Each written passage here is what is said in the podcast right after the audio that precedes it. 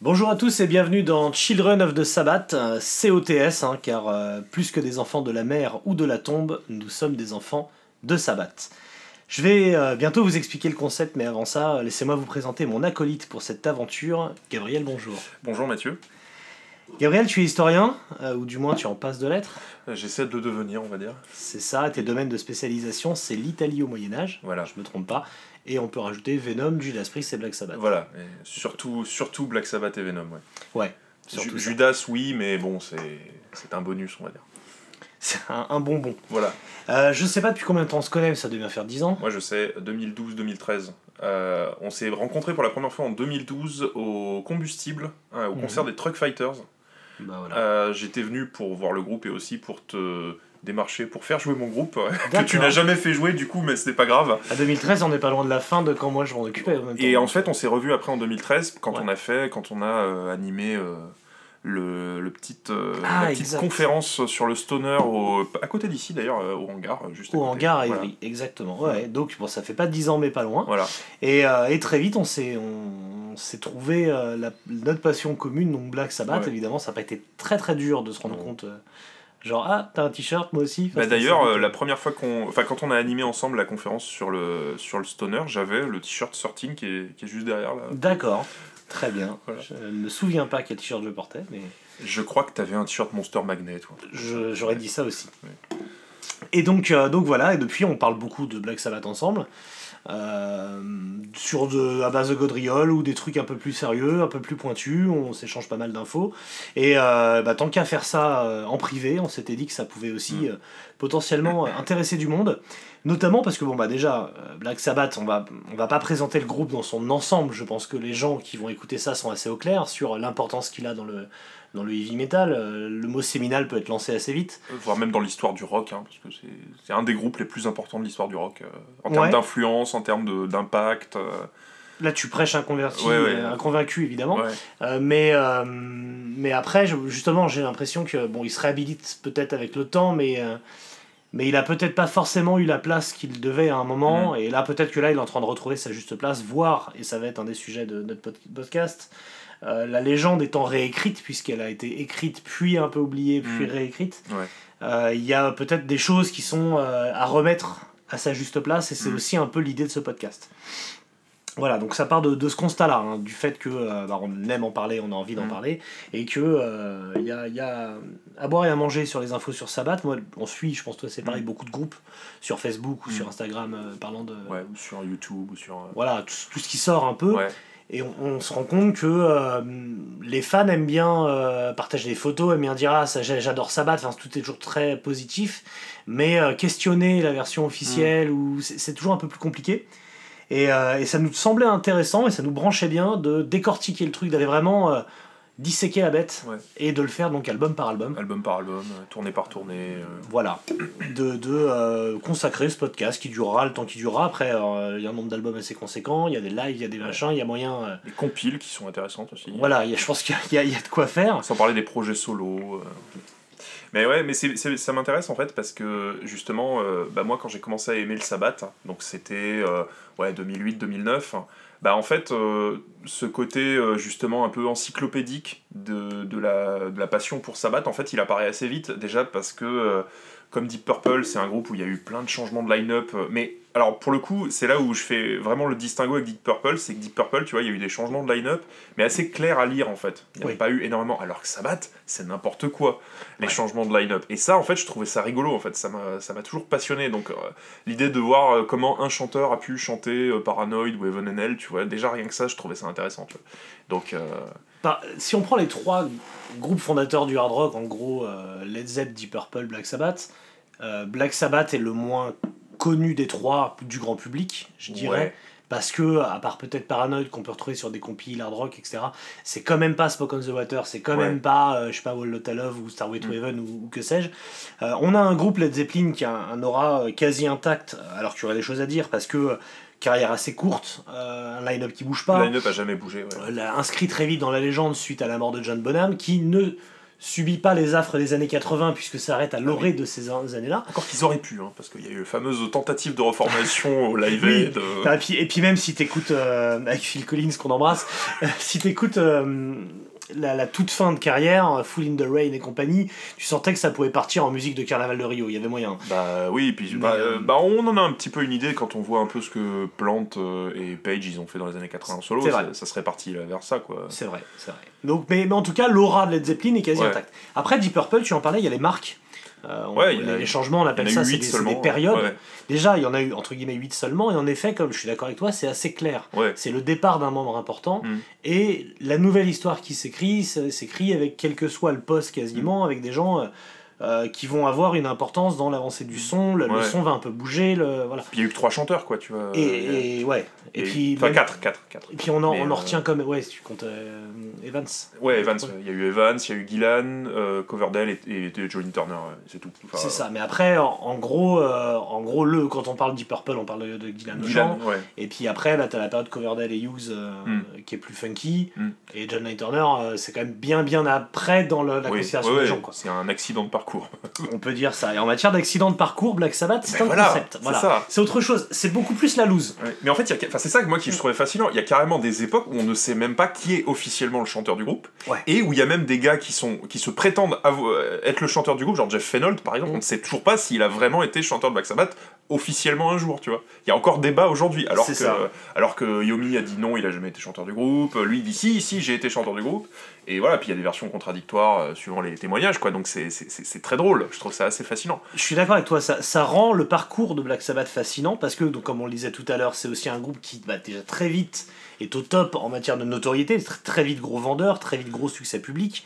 Euh, euh, un piètre succès critique, par contre. Un groupe qui est immédiatement décrié. Ouais, justement, dès le premier album. en. Dès, et ce dès, dès le premier album et, et puis le enfin le crash le crash moitié crash parce qu'avec Dio euh, euh, le- le- les standards de vente et de, de, de célébrité restent voilà puis c'est vraiment compliqué puis des rebonds puis et voilà et euh, et la fin des années 90 le retour d'Ozzy euh, avec peut-être un changement de paradigme dans le dans les les tensions internes du groupe, c'est-à-dire qu'Ayomi, qui a toujours été le seul maître à bord, se retrouve avec un mec qui finalement est plus connu que lui, Mm. avec qui il faut dealer, plus sa femme manageuse qui, qui Mm. prend les choses en main, bref.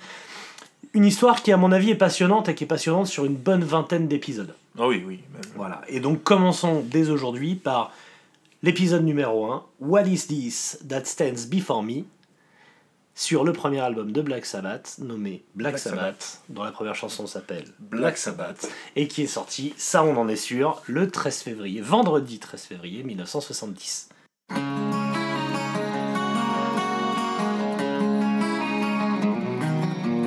I really like Black Sabbath. That was really cool.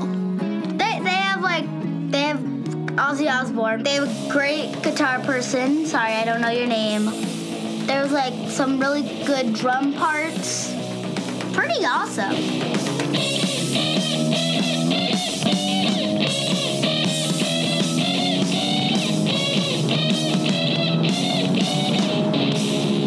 Je pense qu'on fera un- plus tard un, un hors-série, pourquoi pas, sur l'avant Black Sabbath, euh, pour être très précis, mais c'est difficile quand même de parler de cet album sans poser un peu une anamnèse. Donc, euh, donc voilà, Black Sabbath, c'est un groupe qui vient de Birmingham, d'Aston pour être plus précis, et évidemment, c'est une donnée, ça, euh, euh, je vous apprends rien, qui est hyper importante Bah. Il y a beaucoup de choses à dire déjà rien que même sur Birmingham. Euh, Ça. Toi et moi, nous y sommes allés tous les deux la même année. Alors pas pour les mêmes raisons, parce que toi, donc, tu es allé voir le, le dernier concert de Black Sabbath officiel, hein, parce que bon, possible qu'il y en ait peut-être dans le futur, on ne sait pas. Euh, C'est de moins en moins possible. oui, mais bon, c'est peut-être aussi possible, tu vois, comme c'est Ayomi qui a les noms de. C'est vrai. Voilà, il peut toujours se passer un truc. Euh, tu y allais pour voir Black Sabbath, moi j'y suis allé pour voir Rainbow. euh, pour voir, voilà, donc il y a quand même une connexion à Sabbath. Il y a- Bien, voilà, j'y suis allé pour voir euh, Richie Blackmore's Rainbow avec un line-up composé de mercenaires, mais il y avait, il y a eu une projection d'une photo de Ronnie James Dio pendant le concert, tu vois, donc, voilà, à Birmingham, donc c'était assez cool. Et en fait, euh, bah, il y a quand même des choses qu'on peut dire sur Birmingham, c'est quand même que c'est une ville euh, qui craint, Oui, c'est alors c'est une ville. euh, c'est une ville assez moche, quoi. C'est- une ville ouvrière euh, dans le sens premier du terme, donc c'est les, les Assyries de Birmingham, c'était le, le cœur, le poumon de l'acier d'après-guerre de, de l'Angleterre. D'ailleurs, sur ce point-là, je vous conseille plus que tout écrit venant de Black Sabbath de lire la biographie de Rob Alford, hein, puisque Judas Priest vient du même coin, qui décrit très bien ça et de ce que c'est d'être un gamin, prolo, prolétaire, euh, fils d'ouvrier d'usine, dont le destin s'écrit dans les Assyries également, et euh, d'être un peu à part, donc un peu à part, euh, qui a envie d'être star, et en plus avec une sexualité, une homosexualité refoulée pour ce qui est de Rob Alford, et pour ce qui est des gars de euh, cette volonté de s'extirper, et pour Ozzy Osbourne notamment, avec une absence criante de perspective, de talent, de... Alors je- attention, je ne dis pas qu'il n'a pas de talent, mais lui ne s'en trouve aucun, et euh, vraiment, euh, son arrivée à Black Sabbath se fait sur un seul talent, le fait de posséder son propre micro et sa propre sono. Et euh, c'est vraiment que ça qui fait ça. Ouais. Son c'est- euh, Geezer Butler dans le, dans le livret de la Super Deluxe, là, dont on parlera sûrement. On parlera sûrement des, des rééditions euh, diverses et avariées euh, des albums, mais il, il dit, euh, il dit à propos de Birmingham, il dit It was not exactly Beverly Hills. et ça, ça m'a fait beaucoup marrer cette phrase. Tu, tu sens vraiment que les mecs viennent d'une ville, une ville pauvre, quoi. D'une- D'une ville pauvre qui n'est pas Beverly Hills, et Ozzy Osbourne dans sa bio lui dit que ce n'est pas San Francisco non plus, dans le sens où euh, lorsque euh, Black Sabbath va se former, dans ce- cette période d'émulsion musicale qui est en gros entre 65 et 69, euh, bah, il y a le, le mouvement hippie qui est au milieu de ça, qui envahit les ondes en tout cas, et à Birmingham, à la radio, il y a les Beatles évidemment, il y a tout le, le British Ouais. Blues Boom, Stones. euh, et il y a ce qui des Stones. Il y a ce qui vient des États-Unis, que ce soit d'un côté ou de l'autre, les groupes états-uniens et les groupes anglais qui sont allés là-bas. Il y a ce- cet Eldorado, ce, euh, ce flower power, cette vie, euh, euh, cette vie chantante qui n'est pas du tout celle de Birmingham. Ozzy dit d'ailleurs, il y avait deux hippies à Birmingham et on leur cognait dessus un maximum.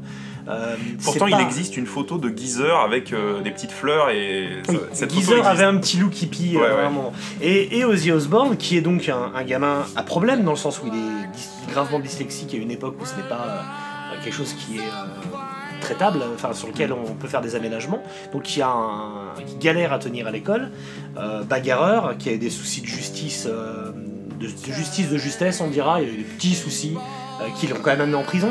Il, était cambrioleur. Il est ça, il a cambriolé mais minable, c'est-à-dire qu'il s'est endormi, euh, Ouais. s'est endormi sur place, s'est fait gauler, enfin, c'est c'est assez truculent.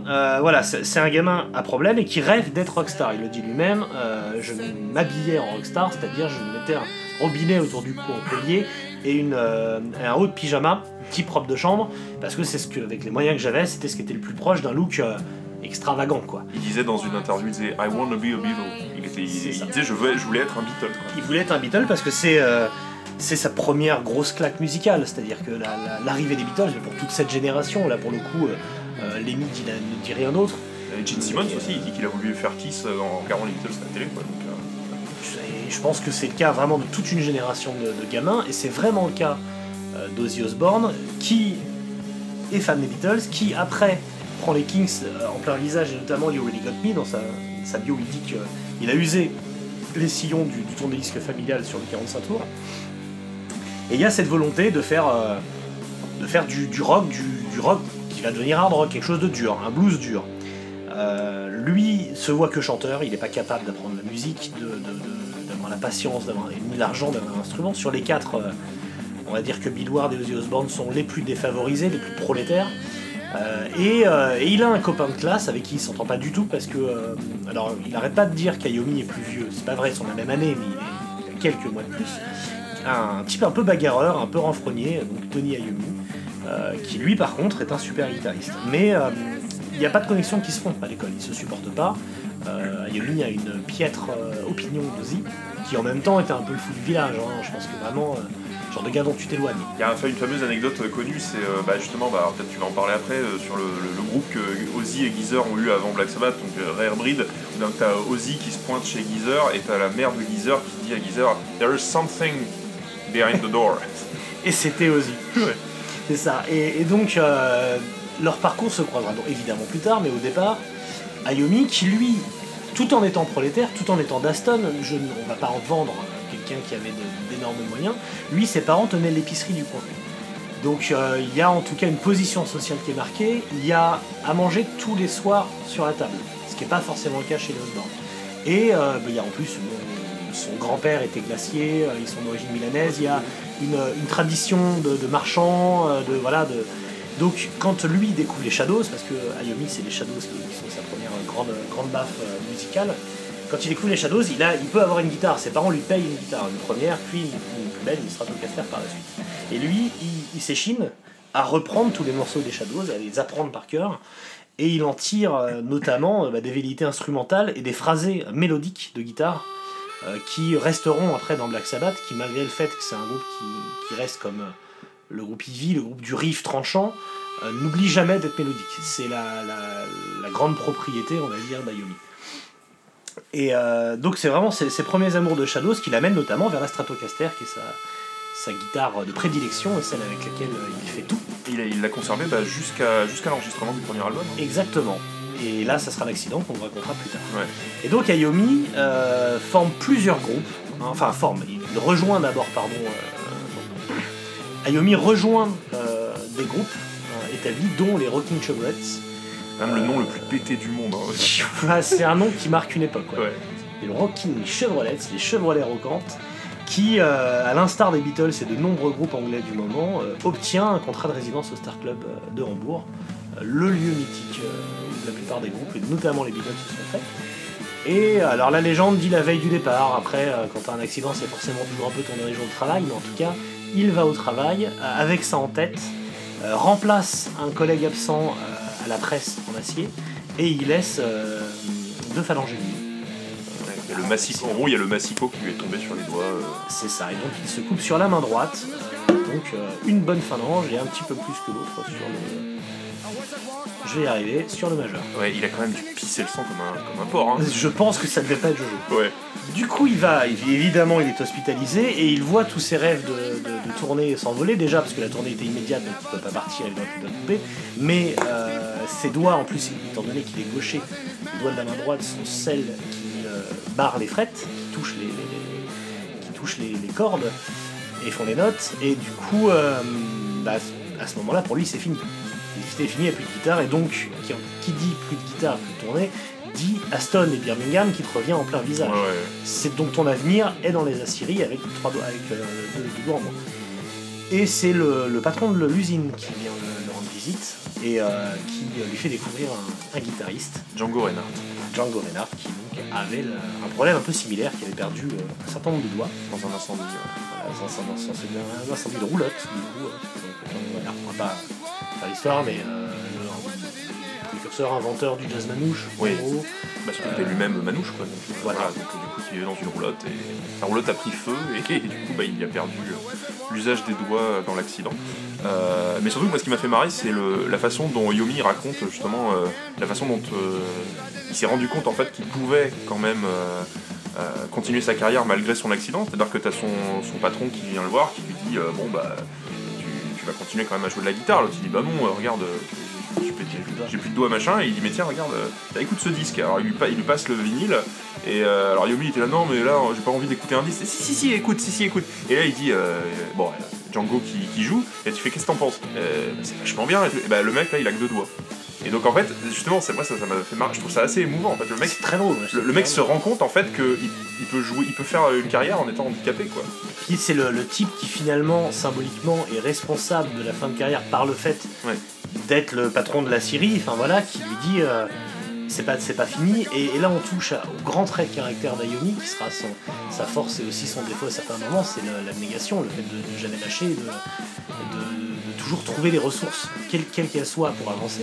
Il y, a des, il y a des photos de Ayomi dans les années 80, 90 où il a des t-shirts Django Reinhardt. Tu vois, donc le mec euh, Ah oui. vraiment, euh, ouais ouais ouais, je, je faudrait que je te les retrouve si tu veux. Il y a des photos où tu le vois, il a un t-shirt Django Reinhardt. quoi. Je pense que ça agit comme une thérapie, comme, un, comme un- une motivation, quelque chose qui, voilà, qui le pousse. Et il y a tout un passage sur sa bio d'ailleurs, de, la façon dont il va essayer de travailler ses premiers embouts qu'il va mettre sur les doigts, parce que l'idée c'est de récupérer les phalanges manquantes avec des, prothèses va fabriquer avec en gros euh, l'équivalent du Bagudel, qui rend aux enfants. Non non non, justement il en parle. Et en fait il a fait fondre une bouteille de départ, détergent. c'est ça, c'est a bouteille de fondre, détergent qui fait fondre. Après, il tente aussi le- l'équivalent du Bagudel anglais, euh, voilà, et, euh, et d'essayer de faire, de faire tenir coûte que coûte le truc, mais c'est- il reste le problème de, faire tenir la prothèse correctement, qui sera donc réglé quand il y aura des prothèses sur mesure, quand le succès arrivera, mais aussi la douleur euh, et la difficulté que c'est de sentir les cordes avec un accordage classique. Du coup, il va, euh, euh, intervenir sur son instrument pour se faciliter la tâche. C'est-à-dire détendre les cordes et euh, au départ, avant d'avoir ses propres cordes également, utiliser des cordes de banjo. Oui, parce qu'en fait, euh, bon, ça on en parlera sûrement dans les, les futurs épisodes sur Master of Reality, etc. Mais euh, les deux premiers sabbats sont accordés normal, quoi. C'est Un demi-ton en dessous. Ouais, mais c'est encore un accordage euh, à peu près conventionnel, quoi. On n'est pas encore dans vraiment le, le détunage euh, Oui, qui va vraiment arriver après, et qui, qui sera vraiment, qui, qui, là pour le coup va, va faire avancer le métal. Oui, euh, ça c'est 71 et ce Ouais. sera la, la grande bascule sonore. Et justement, ça, moi, ça, ça m'avait fasciné justement le fait que bah, les, premiers, les premiers morceaux du Sam, en fait, sont encore, euh, sont encore dans, des, dans des tonalités assez, assez classiques, en fait, pour l'époque. Et, et qu'en fait, il y a déjà, en fait, du coup, le, on va dire, l'avancée musicale passe pas par le par l'accordage, mais passe, en fait, juste par l'énergie, en fait. Et le... L'énergie, la- l'attaque de cordes et, et un certain flottement Mm. dans, le, dans le temps, dans le Mm. rythme, dont, dont on fera quelques précisions plus tard.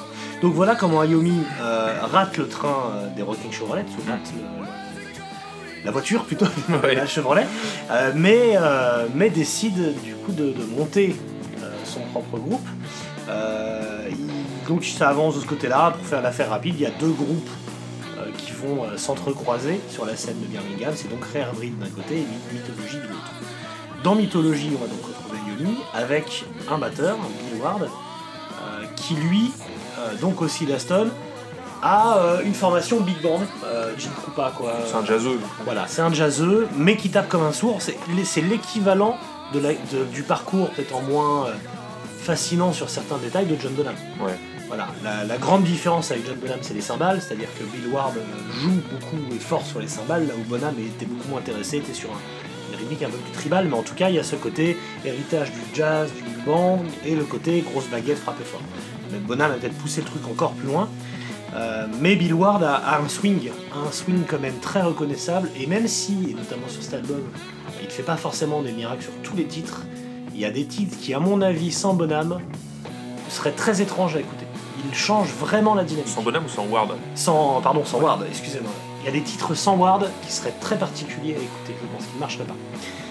Et de l'autre côté, donc, Rare Breed, avec euh, un guitariste, et pas un bassiste, Geezer Butler, Ouais, qui était guitariste oui, à la qui base. était, qui était en effet guitariste, et, et, euh, un plutôt bon guitariste, mais, euh, mais qui a su s'e- s'effacer par la suite de Ayomi, et donc Ozzy Osbourne au chant. Et, et finalement, ces deux groupes vont péricliter à peu près au même moment. Et, euh, et en- ce qui se passe, c'est que Ozzy, cherchant de nouveau un groupe, poste une annonce au magasin de, de musique du coin, qui était un peu le lieu de rassemblement des jeunes. Fameux Ozzy Zig. Ouais, Looking for gigs, gigs on is on PA. Donc euh, cette annonce euh, tape dans l'œil de Bill Ward qui dit faut aller voir. Tony dit je connais un Ozzy mais ça peut pas être lui. Il est pas chanteur, il doit être mort à l'heure actuelle, ça peut pas être lui. Ils y vont et Tony le dit très bien, il dit putain c'était lui. Donc, euh, donc euh, Ayomi a un a priori extrêmement négatif. D'ailleurs, ils, ils traîneront quand même toute leur carrière, même si après l'habitude et le respect mutuel euh, s'installera. Ils traîneront une, une grande différence de caractère et de, et Ah de bah, vision du monde. Même jusqu'à récemment encore. hein. Justement, bah, c'est ça qui est. On en parlera sûrement dans les futurs épisodes, mais euh, là, de ces dernières années, il y a eu quand même des échanges de tweets, de, de trucs comme ça, euh, qui, qui sont assez croquignolesques. un peu tu- sec. Tu te dis, tu te dis, c'est leur vieille, leur Ouais. vieille querelle des années 60 qui ressurgissent euh, soi- 60 ans plus tard, quoi. Enfin, ça, ça c'est- vient littéralement de l'école. quoi. Ouais, ouais. De euh, t'as mis un bourre-pif à mon copain, tu m'as pas donné ton goûter. C'est vraiment. Ouais, c'est très drôle ça. Et, et donc, bon, euh, l'occasion faisant le larron, euh, ils s'assemblent ensemble, et à la recherche d'un bassiste, Ozzy dit J'en connais pas, mais je connais un guitariste qu'on pourra potentiellement machin, mettre à la basse. C'est comme ça que Geezer intègre le groupe. Est-ce que tu parles du fait qu'il y avait quand même, dans la première version, alors on va en parler de Earth, qui est donc le pré-Black Sabbath, il y avait quand même deux membres en plus. Dans Polka Tulk Band. Ouais, ouais, enfin, Polka Tulk, oui, Polka donc, euh, Tulk Blues Band. Ouais, Ils étaient six en effet. ouais, il y avait deux membres qui ont ensuite. euh, Il y avait un, saxophoniste. Alors, c'est là j'ai un doute, est-ce qu'il y avait un bassiste? C'est à son départ que Geezer est devenu bassiste Non, je crois que Geezer était bassiste dès le départ. D'accord. À vérifier, mais euh, on en, reparlera. Mais Petit doute. Mais du coup, en effet, ils étaient six, mais ça n'a pas duré longtemps. ça a duré quelques semaines, quoi. Et là, il existe, à ma connaissance, deux photos sur scène, une Ouais. habillée et une nue. C'est quasiment la même, sauf qu'ils sont à poil en ce moment. Donc les Red Hot Chili Peppers n'ont rien inventé. C'était, c'était déjà Black Sabbath. Et, euh, et donc le Polka Tulk Blues Band, donc Polka, Polka Tulk étant le nom d'un, marque de, de talc pour fesses de bébé, ça vient de là. Euh, c'est Osbourne qui a trouvé le nom. Euh, le nom craignait, ils ont changé en Earth. Euh, ont pas mal tourné comme ça. Là, Ah oui, oui. Avec Earth, ils, donc, ils chopent un manager, Jimmy Simpson, il tourne énormément. Il va falloir qu'on en parle un peu de Jim Simpson parce qu'il est à l'origine de pas mal de choses quand même. hein. Ouais, bah, c'est, il les a poussés. Et euh, donc Earth commence un petit peu à se faire un nom, euh, et Ah, ouais. notamment. J'ai lu justement sur Earth, sur les débuts de Earth, qu'en fait ils ont récupéré apparemment toute la fanbase que Ayomi et Ward avaient avec Mythology. Parce que justement, euh, alors, oui, eux avaient déjà un following. Ouais, justement, du côté de Carlisle, là, donc euh, de l'autre côté de, de Birmingham, là, il y avait, euh, bah, ils avaient beaucoup tourné avec Mythology et ils avaient, ils avaient une fanbase, quoi. Et quand ils, quand ils ont arrêté Mythology et qu'ils ont, ils ont lancé Paul Cattle puis Earth, en fait, ils avaient déjà, ils avaient déjà les- le public, quoi. Donc ça les a un peu aidés aussi, le fait d'avoir quelques, quelques fans dans la région qui les suivaient, qui étaient prêts à venir les voir. C'est ça. Ils ont toujours, dans la plupart du temps, quand même joué devant un peu de monde. Il y a très peu, de ce qui raconte, très peu de, de concerts vraiment loose avec personne. Enfin, c'est très très peu arrivé. Et euh, en effet, il y avait vraiment un, un bouche à oreille qui fonctionnait bien. Donc Jim Simpson les prend sous leur aile. Euh, on peut peut-être un petit peu présenter Jim Simpson. Jim. Simpson, ouais. Mais oui, euh, Jim Simpson, du coup, c'était un, c'était un mec qui, était, qui venait plutôt de la scène euh, jazz, rock, prog, psyché. Enfin, c'était, qui avait, qui avait- c'est- il est- je sais pas s'il était lui, il était lui- lui-même musicien, je crois. Oui, Ouais. Parce qu'il avait joué dans un groupe et, Ouais. Il a composé un petit peu, et notamment les démos de Earth. Hum, ouais, il a composé un peu. Ouais, donc c'était un- en fait, voilà, c'était un musicien euh, local qui avait une, euh, qui avait une ambition de devenir euh, manager, euh, patron de label, et qui du coup, bah, il y avait d'autres groupes qui étaient, qui étaient sous, qui étaient dans son escarcelle, et bon, bah, il a repéré, il a repéré Earth, et il s'est dit, bon, là, il y a un truc, il y a un truc à faire, donc, donc il les a, il les a un peu pris sous son aile. Et ce qui causera la fin de, de la période Jim Simpson, c'est le fait que c'était un, un manager très local qui négociait de tout petits cachets, qui, Ouais. avec les, le groupe a pas mal crevé la dalle, même quand ça commençait à fonctionner, parce que euh, Jim Simpson ne se prenait pas la tête avec ce genre de choses. Il n'a pas, n'a pas vraiment euh, aidé le groupe à, à se développer sur ce sens-là, mais il les a aidés à, à se professionnaliser et à obtenir leur premier contrat. D'ailleurs, il est toujours vivant, d'ailleurs, Jim Simpson. Ouais. C'est- ça qui il est. est récemment inter- euh, régulièrement interviewé. C'est quelqu'un Ouais, ouais. qui prend plaisir à parler de cette. J'ai vu justement dans la, la super deluxe de, de Paranoid, là, il y, a il y a quelques témoignages de, de sa part qui, que j'ai pas lu ailleurs, tu vois, et Mhm. ils sont assez récents, quoi, donc c'est quelqu'un qui est toujours vivant. Euh, mais ouais, en fait, alors, moi, ce qui m'a marqué, justement, dans les débuts du SAB, donc effectivement, il y a Jim Simpson, en fait, qui, bon, bah, qui les manage tant bien que mal, et parfois un peu de façon euh, miséreuse. On pourra en reparler, mais les, les fameux concerts en Allemagne et en Europe, c'était, leur a négocié des, des trucs un peu euh, inacceptables, quoi. Enfin, Oui, les conditions étaient terribles, même Ah oui. après la sortie du premier album. Ouais, même après la sortie du premier album, c'était assez misérable. Euh, Ils appelaient les 20 dollar gigs. Ouais, ouais. Enfin, il jouait, euh, il jouait dans des trucs où il y avait personne, où c'était des, des gens qui, qui venaient se bourrer la gueule au casino, quoi, et il devait jouer 5 concerts par jour euh, devant des gens qui s'en foutaient. Euh, mais du coup, moi, c'est ça qui m'a marqué, c'est que c'est vraiment un groupe qui a commencé à la dure, quoi. qui a- Oui. à l'inverse du, du Zep, où il y avait déjà le, le background des Yardbirds, euh, ou de Deep Purple, qui était clairement un groupe de, de producteurs, quoi. Enfin, euh, c'était enfin, Deep Purple, c'était un all-star band déjà, presque. Voilà, alors que Black Assez local, mais mine de rien, Voilà. Avec une, euh, une vraie assise. Alors que Black Sabbath, c'est vraiment un groupe de prolos, quoi. Ils sont allés le chercher au poignet. Voilà. D'ailleurs, euh, la- l'anecdote un peu connue, c'est quand euh, leur truc, c'est qu'ils avaient donc récupéré un van qui était une ancienne voiture de police euh, qu'ils avaient donc racheté avec un trou, euh, un trou au niveau du siège avant, pas de siège à l'arrière. Ça sort sur, ça sort sur les amplis, les amplis, enfin vraiment le truc, un sketch quoi, un film. On dirait un groupe de punk, quoi, enfin, quand C'est ça, c'est du punk avant l'heure au niveau de- des conditions, du DIY. Et euh, leur truc, euh, c'était de se, mettre quand il n'y avait pas de concert devant les salles de concert où des groupes étaient programmés, notamment une fois j'ai trop Tool, j'ai et de se dire si jamais le groupe vient pas ou il y a du retard ou quoi que ce soit, on frappe à la porte et on dit au gars, bah, nous on a tout notre pathos dans le on décharge, on joue. Donc vraiment ils en étaient à ce niveau de, mort de faim.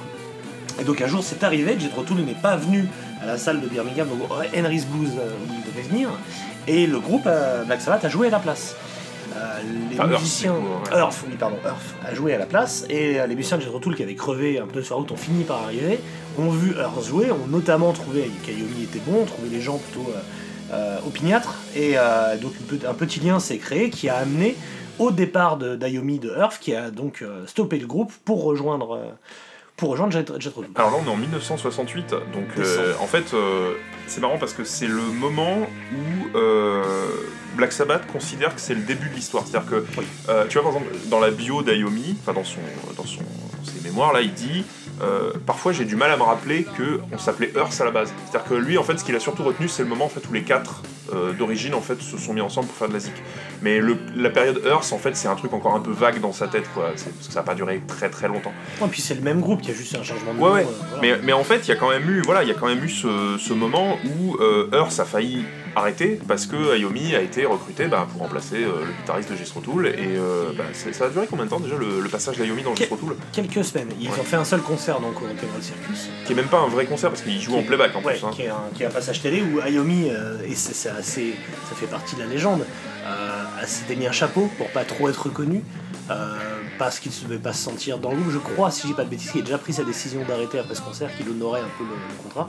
Et, et je pense pas, enfin, faut être clair, il a pas arrêté pour les beaux yeux d'Ozzy ou des autres, il a arrêté parce que Ayomi veut être le chef. Mm. Et que dans Jethro Tull, il l'aurait jamais été. Ah oui c'est Yann Anderson. Et chef. voilà, et donc il, il s'est dit je ne serai pas chef dans un groupe où le flûtiste est chef.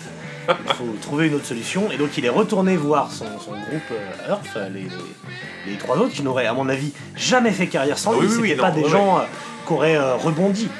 Et d'ailleurs Ozzy le dit, il dit moi j'étais reparti pour être plombier, euh, voilà. Et euh, il leur a dit j'ai fait partie quelques semaines d'un groupe pro, je sais ce que c'est, Ouais. il faut qu'on change tout. Mais oui, ça justement, je l'ai relu, euh, je l'ai relu en préparant ce, ce podcast, mais effectivement, le, le passage dans Jethro Tull, ça a un impact incroyable. Oui, c'est c'est important. Parce que Yomi, euh, voilà, il a, il a joué quelques semaines dans un groupe pro, il a vu que les mecs se levaient euh, à 7h du matin pour aller être en répète à 9h et terminer le soir, où voilà, ils avaient passé la journée à répéter comme des oufs, que du coup, bah, ils étaient ultra carrés, ils étaient, euh, voilà, et euh, il s'est dit, mais en fait, ça marche, en fait, de, parce que bah, Black Sabbath, enfin, Earth, à l'époque, c'était un groupe, euh, les mecs euh, étaient en schlag, quoi. Que, ils répétaient quand ils voulaient, ils arrivaient en retard, donc en fait il s'est rendu compte qu'être rigoureux, être professionnel, bah ça marchait et ça pouvait payer quoi. Donc ça. Et ouais, il arrive, il rentre à Birmingham et il dit bon, ok, on reforme le groupe. Par contre maintenant, voilà, on va. À mes conditions. Voilà, on- C'est le moment où Ozzy dit on a toujours dit qu'il n'y avait pas de chef dans Black Sabbath, à ce moment-là ça s'est arrêté. Hmm. Ayomi était le chef et le seul leader en place. Et donc, euh, comme tu dis, les répètes vont s'enchaîner, euh, les concerts vont s'enchaîner, et euh, le groupe va se rendre compte qu'un autre groupe du coin s'appelle Earth également, qu'il a déjà sorti une démo, je crois, ou un album, j'ai un doute, Ouais, non, ils ont sorti un single. un single. Et alors justement, ça pareil, euh, Yomi il en parle dans sa bio, et ça c'est assez drôle en fait, parce qu'en gros il se pointe à un concert, Ah et, oui. euh, et, et là t'as un mec qui le croise qui fait Hé, j'ai j'ai écouté votre dernier single, c'est cool Ah ok, d'accord. Mais on n'a pas sorti de single, on n'a rien sorti. Bon, d'accord. Et puis en fait, ensuite il commence à jouer, et là les gens commencent à les huer, parce qu'en fait, euh, bah, en fait ils se sont rendus compte qu'il y avait un autre groupe qui s'appelait Earth qui avait, euh, qui avait déjà sorti un single, et qu'en fait la Et salle. A... Beaucoup plus pop en fait. Ouais, puis la salle avait booké le mauvais groupe. C'est ça.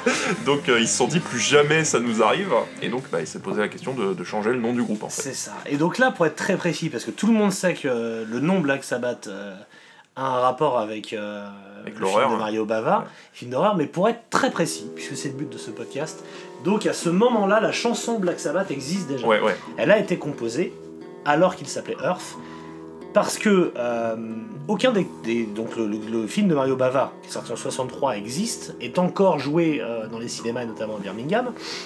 Mais aucun des quatre membres n'ont vu le film. Simplement, lors d'une discussion, et notamment Geezer, qui connaît des gens qui l'ont vu, dit il y a un truc frustrant avec les films d'horreur, c'est que ça marche à fond, tout le monde est devant, etc. Et la musique qui accompagne ces films, c'est souvent du jazz. Maintenant, on est- c'est plus associé aussi à la musique classique, qui à mon avis est une meilleure idée que du Black Sabbath pour faire un film d'horreur d'ailleurs. Mais euh, c'est souvent du jazz et ça craint. Il faudrait qu'on compose une musique qui fiche, qui fiche la trouille comme un film d'horreur. Et donc c'est pour ça qu'il compose le morceau Black Sabbath. Ouais.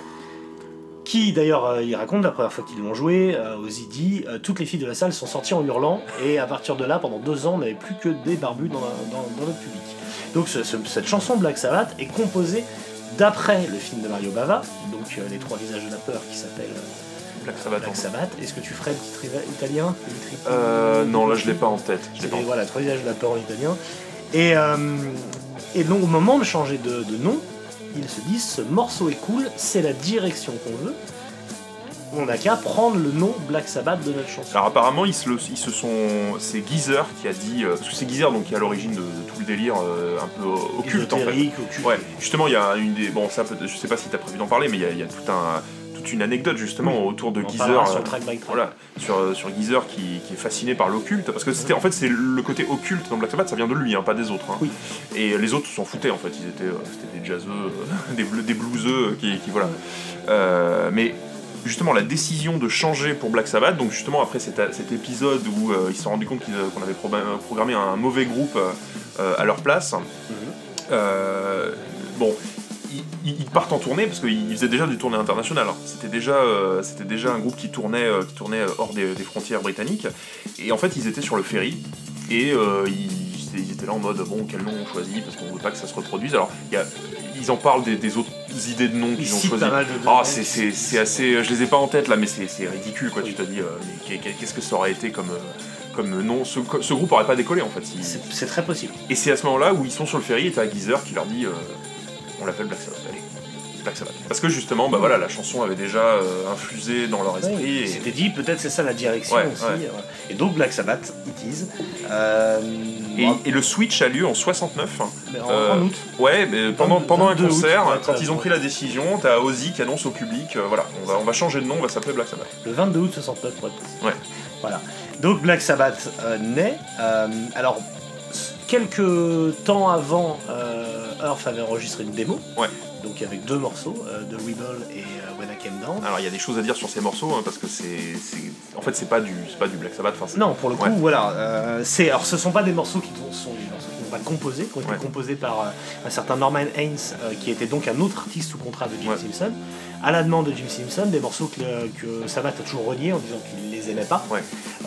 Des morceaux qui sont intéressants, notamment de Rebel, qui est, qui est un très Beatlesque, on ouais, dire, qui de la pop, petite, hein. Euh, petite mélodie, mais qui comporte un segment euh, de pré-solo qu'on va retrouver dans War Pigs. D'accord. Donc c'est Ça, je assez, m'en rappelais euh, pas, ça. bah, tu, tu, tu verras, il y a, y a vraiment euh, le- un thème de Ouais. quelques secondes qui est, qui est l'exacte réplique. Donc c'est assez marrant, euh, ça, ça fait un peu signature. Attention, sur le net, on trouve d'autres morceaux euh, qui donnent l'impression que la démo était plus large. Ce n'est pas le cas. Il y avait vraiment deux morceaux d'enregistrés et un troisième morceau composé, donc Songs for Jim, Ouais. qu'on peut trouver en live et qui comportait de la flûte notamment. Euh, en délire euh, Ouais. pro- jazz, jazz rock quoi. Enfin, Comme on va en retrouver d'ailleurs sur les, les premiers sabbats euh, où il y aura des petits délires comme euh, Orchid, des trucs comme ça là. Ça, ça- c'était voilà, c'était le Sab, le, le Sab était un groupe assez psyché hein, sur. euh, Ouais, et un peu de jam band. Ouais, Enfin, jam- un peu complètement. ah, complètement jam band. C'est- C'est un groupe de jam hein, au début. hein. Donc, euh, donc cette démo, euh, ne- enfin, ça marche pas, ça prend pas en tout cas, ils trouvent pas de, de- de- de- de contrat et surtout ils changent nom dans la foulée, donc tout est un peu à recommencer. Et, et surtout, en plus, cette démo elle est intéressante parce qu'en fait, ça faisait partie de la première stratégie de Jim Simpson pour vendre le groupe. C'est-à-dire qu'au début, ils se sont dit bon, on va essayer un truc commercial. Alors du coup, bon, il lui fait enregistrer The, Rebe- The, The Rebel. Euh, Il y a When I Came Down qui est pour le coup qui ressemble vraiment plus à du Sabbath, euh, même si je suis pas Il sûr y a que un piano dessus. Ouais, il y a un piano, mais je suis pas sûr même vraiment que ce soit toujours une chanson de, de, de Earth, quoi. Enfin, il y a. C'est toujours une composition Hayes. une Ouais, mais ça, Ce sont pas les morceaux qu'ils ont joués en live. hein. mais ça ressemble déjà plus à du, à du, du Ayomi, quoi. C'est très bluesy, euh, tu vois. Et en fait, euh, bah, ça faisait partie d'une stratégie de Gene Simpson pour démarcher des labels. Donc, euh, sauf que ça marche pas. Et justement, c'est là où c'est intéressant par rapport au premier album, c'est qu'en fait, le premier album est né d'une volonté de dire bon bah, on n'arrive pas à vendre le groupe avec une démo, bah on va leur vendre un album tout prêt en fait. C'est ça, parce que c'est quasiment un album autoproduit. Et c'est même quasiment une démo en fait. C'est oui, oui, oui, voilà. Donc ce qui se passe, c'est qu'ils changent de, de nom. Ce- cette démo-là est remisée euh, au placard pendant de très nombreuses années, puisqu'elle apparaît dans les années 2010 sur le net. Elle a Vraiment. toujours pas été rééditée officiellement Et cette oui, démo. elle n'existe pas. euh, Alors peut-être sur la future Super Deluxe de Black Sabbath, le premier album. c'est ce euh, qu'on peut imaginer ouais, éventuellement. c'est possible qu'il la réédite enfin. Voilà. Et donc Jim Simpson euh, démarche euh, notamment à Londres les circuits londoniens pour essayer de trouver un contrat et tombe sur un DJ, Tony Hall, qui est d'accord pour allonger 500 livres pour réserver le- un studio. Euh, D'abord, ils enregistrent un single donc au studio des Trident, euh, Trident Steel Studio, donc euh, voilà. Single qui est Evil Woman. Et donc le, le single c'est Evil Woman, euh, qui est une reprise. Ouais, qui est même de Crows. de Crow, ouais. Crows slash de Crows, parce qu'au début, au moment, Ouais. moment-là, il s'appelle Crows, après, en de Crows. Et donc voilà, l'idée, c'est le classique, prendre un single américain et, euh, et le réenregistrer pour le marché anglais. Donc Evil Woman, voilà, enregistré avec Barry Sheffield, euh, Et donc ce single qui sortira par la suite euh, est assez rigolo parce qu'il y a une section cuivre vachement mise en avant. Une section cuivre qui, on a tendance à oublier, existe sur le Evil Woman de la version euh, de l'album, et sur le single, c'est la foire. Quoi. ouais, ouais. Ils sont vraiment mis en avant bien plus que la guitare. Ah, et le mix était pas du tout le même. ouais. Non, non, non, c'est sûr. Euh, donc ce, ce morceau-là intéresse Tony Hall qui lâche ses 500 livres et qui book un autre studio euh, situé sur la Denmark Street euh, de Londres, qui est une rue euh, très connue dans la musique, le Melody Makers avait son siège, etc. Donc le Regent Sood Studio, qui est pas un gros studio, mais qui est un studio qui a été notamment popularisé, popularisé pardon, par les Rolling Stones. Et, et donc ils, ils vont enregistrer là-bas, et là arrive l'un des, des premiers grands débunkages de ce podcast, Voilà. la date d'enregistrement. Alors, Parce que Ayomi, dans, dans Iron Man, parle du 16 octobre. On a enregistré le 16 octobre, une session d'une journée, alors que tout le monde s'accorde à dire que deux jours de studio sont bookés pour 500 dollars, 250 la journée. Ça, est au clair. Mais tout le monde dit, le, enfin tout le monde dit, Ayomi et Ozzy disent on a enregistré en une journée. Ayomi dit on a enregistré en une journée et le, soir même on prenait le, le ferry pour un 20 dollars gigs à Zurich donc. Osborne dit euh, on a enregistré en une journée et le soir même on était au pub à, à l'heure du dernier appel avant la fermeture, euh, donc en 12 heures. Et euh, Geezer Butler feinte un peu en disant euh, il y avait deux jours de studio, euh, c'est ce qu'il fallait et encore. Euh, Bill Ward dit clairement deux jours et Tom Allen dit deux jours.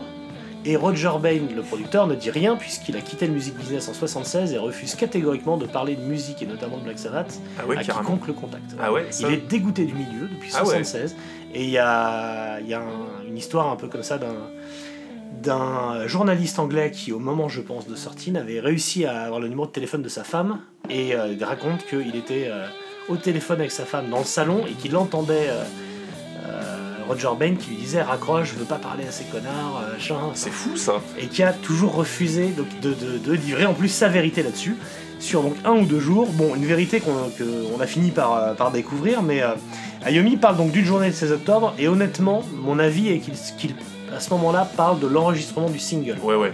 Je pense que le single a été enregistré le 16 octobre et, et Woman en une journée. Par contre, ils ont bien passé deux jours en studio. Euh, D'ailleurs, c'est ce qu'il dit au Melody Mocker dans les années 70 quand il fait une interview en juillet 70 pour préparer la sortie de, de Paranoid. Il dit bien deux jours en studio. Euh, et Ozzy Osbourne euh, a aussi dit par la suite qu'ils avaient fait deux sessions de 6 heures en studio. Deux sessions de 6 heures, Donc, ça me semble donc ça ferait quand même 12 heures, mais Ouais, ouais. deux sessions de 6 heures.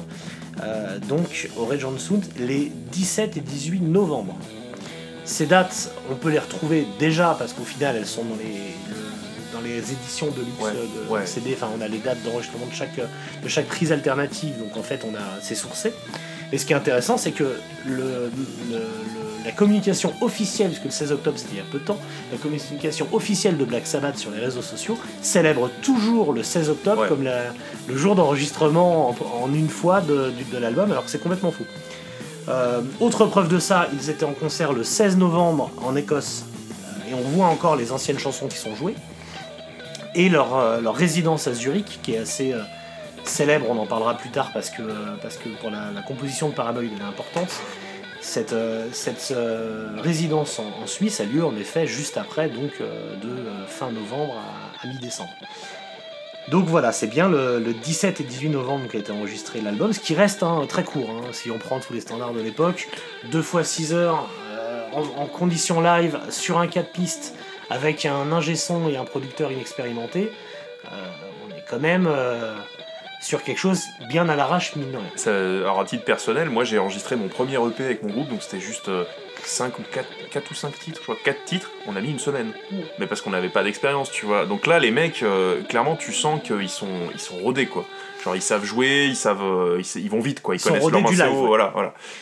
Donc au niveau du son, euh, ce qui se passe, c'est que Roger Bain connaît pas, euh, connaît pas Sabbath et Tom Allen non plus. Ils se sont euh, parlé pour préparer l'enregistrement, mais il les a jamais vus en live. Enfin, c'est pas quelqu'un qui est habitué à leur son. Mais il a une grande intelligence, Roger Bain, c'est de, de faire confiance en les musiciens, notamment en Ayomi, qu'il sent déterminé, et donc il décide de capter ce qu'il voit, ce qu'il ressent en live, et de pas essayer de produire, de faire refaire. Donc du coup, il y a très peu de prises alternatives. Sur la version finale, il y a très peu d'overdub ou de choses rajoutées.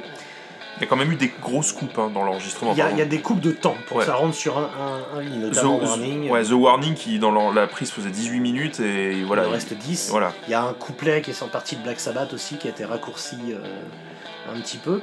Donc euh, il y a eu des coupes. Il y a eu évidemment le rajout en, en post-prod de, tonnerre, de la pluie et des cloches de l'intro. Euh, Il y a eu euh, des petites euh, séquences de- de- d'intro, etc., comme Sleeping Village et compagnie, qui ont été, qui ont été agencées. Mais c'est vraiment tout. Le reste, c'est quasiment que de la prise live, avec Bill Ward derrière un plexi et, et Ozzy dans une boîte, dans une petite pièce de, de, de 12-15 mètres carrés. Quoi. Voilà pour cet enregistrement. Et donc, on en revient à la Strat- Stratocaster.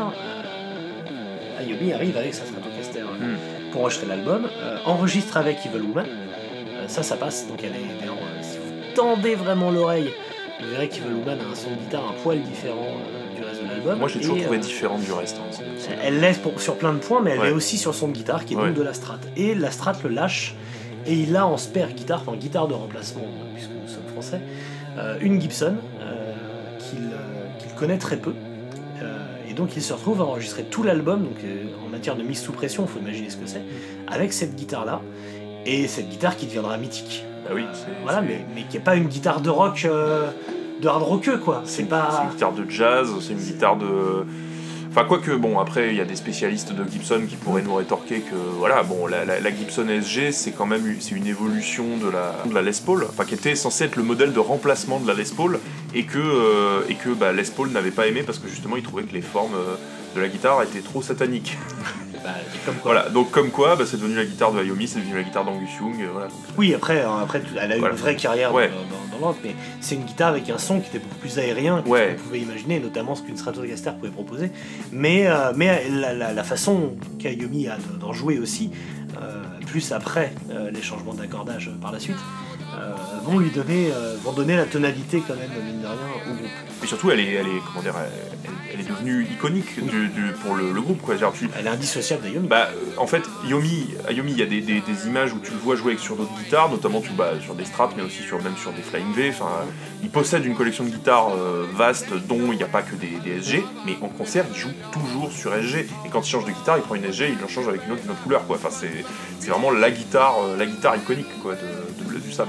C'est ça. Donc voilà comment est enregistré euh, cet album.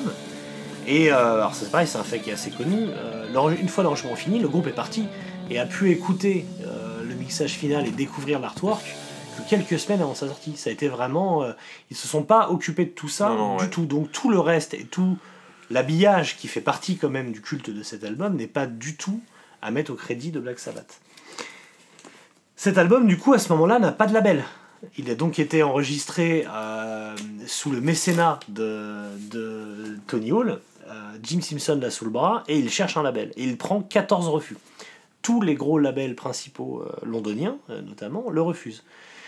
Il y a simplement Philips qui finit par mettre une option en disant on est en train de préparer un, truc, une, en fait, en gros, une réponse à ce qui existait déjà chez les autres labels. Il y avait euh, qui avait sorti sa branche DRAM et EMI qui avait sorti la branche Harvest, qui était un truc qui se fait maintenant absolument par tous les labels.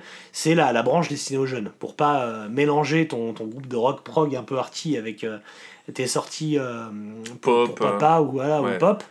Tu fais ta branche pour Jones. Et donc Philips va là-dessus et sort sa, sa branche Vertigo donc qui, qui se veut vraiment être un principe de collection. Donc c'est c'est, quelque chose, c'est le mec qui est derrière ça s'appelle Olaf Wiper, c'est lui qui va créer cette, euh, ce principe de collection là.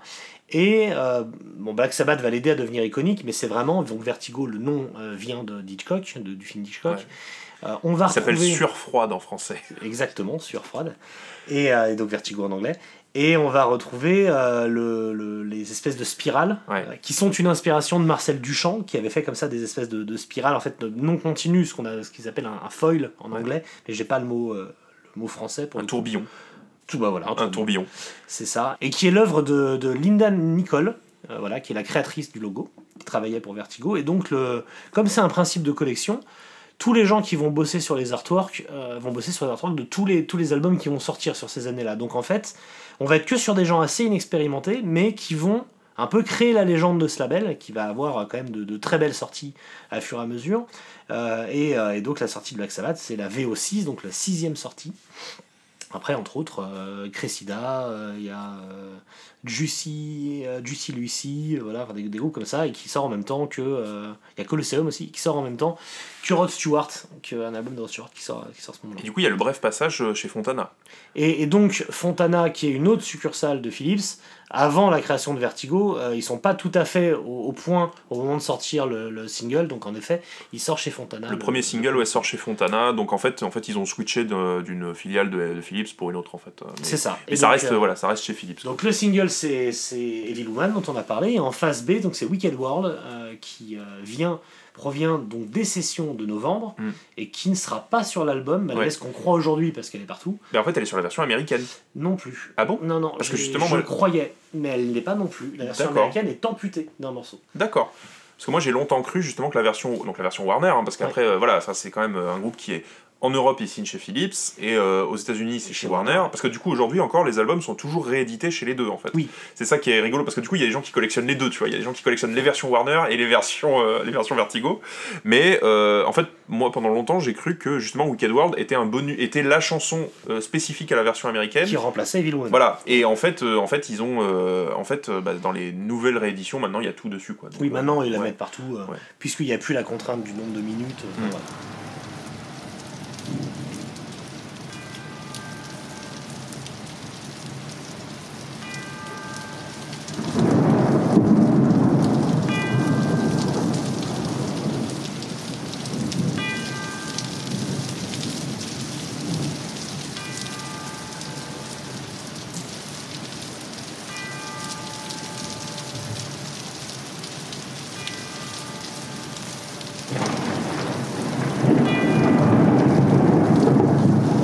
Va s'attarder un petit peu sur la musique, donc sur les sept titres, euh, si on enlève Woman, même si on pourra en parler un petit peu, de l'album. Euh, et on parlera un peu plus tard de la petite spécificité donc, du marché américain, euh, la petite arnaque finalement, quand on y pense. Le premier titre, donc c'est Black Sabbath, la chanson, donc Black Sabbath, de Black Sabbath sur l'album Black Sabbath, hein, le- Voilà. la spéciale. Joué par Black Sabbath avec des mecs de Black Sabbath. C'est ça. Le, un, des, un des titres les plus iconiques d'ailleurs, Oui, oui. qui a été élu très récemment meilleur riff de tous les temps. Ouais, j'avais vu la, la news, ouais, effectivement. Donc, euh, donc voilà, hein, qui, qui va, euh, qui va créer ce son. Euh, cette chanson, au niveau de la paternité, donc on peut la- l'attribuer bah, à Geezer et à Yomi, dans le sens où ils étaient en répète. et à ce moment-là, Geezer était un peu euh, dans euh, la, la, suite, la suite des planètes de Gustav Holst, donc suite, Ouais. suite orchestrale. Et Une influence de Gustav Holst, ouais. Voilà, euh, et donc Gustav Holst, que en fait finalement tout le monde connaît parce que c'est euh, la, suite des planètes, c'est la grosse influence de John Williams pour Star Wars. Ah oui, bah, C'est-à-dire que clairement, t'écoutes ouais. les planètes, euh, t'as euh, les trois quarts des thèmes, euh, l'embryon des thèmes de, de iconiques de Star Wars. Bon, John, John Williams, il a pompé à Holst, après il a pompé à d'autres gens aussi, tu vois. Ouais. Mais, mais effectivement, c'est- mais ça a influencé plein de compositeurs. Notamment dans la musique de film. Voilà, C'était des, musique de des film, musiques très, euh, très visuelles, Ouais. qui, qui accompagnaient vraiment euh, ce genre de choses, donc ça marche très bien là-dessus. Et, et simplement, il y a. Alors minuscule le passage dans, dans les planètes, il y a une petite accalmie, il y a un. pom, pom, pom. Alors, fait qu'on ne sait pas vraiment, euh, il y a vraiment que les connaisseurs qui savent ça, mais durant les tournées euh, 89-90 avec euh, Cozy Powell, etc., Mhm. ils ont joué Mars euh, de Bringer of War, donc le thème martial des planètes de Holst, en, euh, en, en, en- Un morceau d'ouverture? Ouais, en morceau d'ouverture. Ouais. D'accord. Donc c'était une petite, euh, tu vois, Le une, clin d'œil. ouais, petite clin d'œil, ouais. Donc voilà, donc là on a Geezer qui fait boum boum boum avec sa basse et euh, et Ayomi qui reprend. Euh, le lendemain, de ce que j'ai compris, il le fait un jour, il délire un peu dessus, et le lendemain il revient en disant bah regardez, en bougeant un peu l'intervalle, en le rendant un peu plus on va dire au fond du temps, en, en- en insistant sur, euh, sur, ce, sur l'intervalle, euh, on fait un truc intéressant qui, mais il ne s'en rend pas compte à ce moment-là, finalement, est l'intervalle du triton. Ouais, le, triton, Le fameux Diabolus in Musica. Ouais.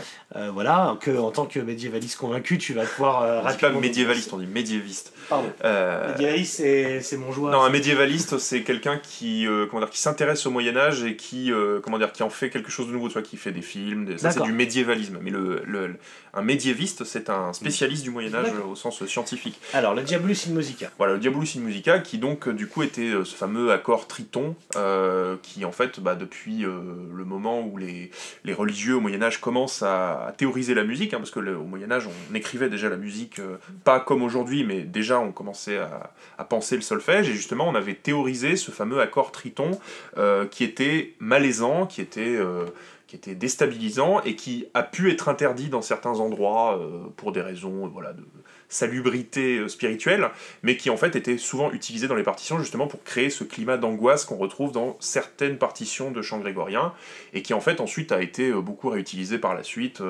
dans la musique baroque, dans la musique euh, classique, etc. Euh, justement pour créer ce climat un petit peu euh, particulier.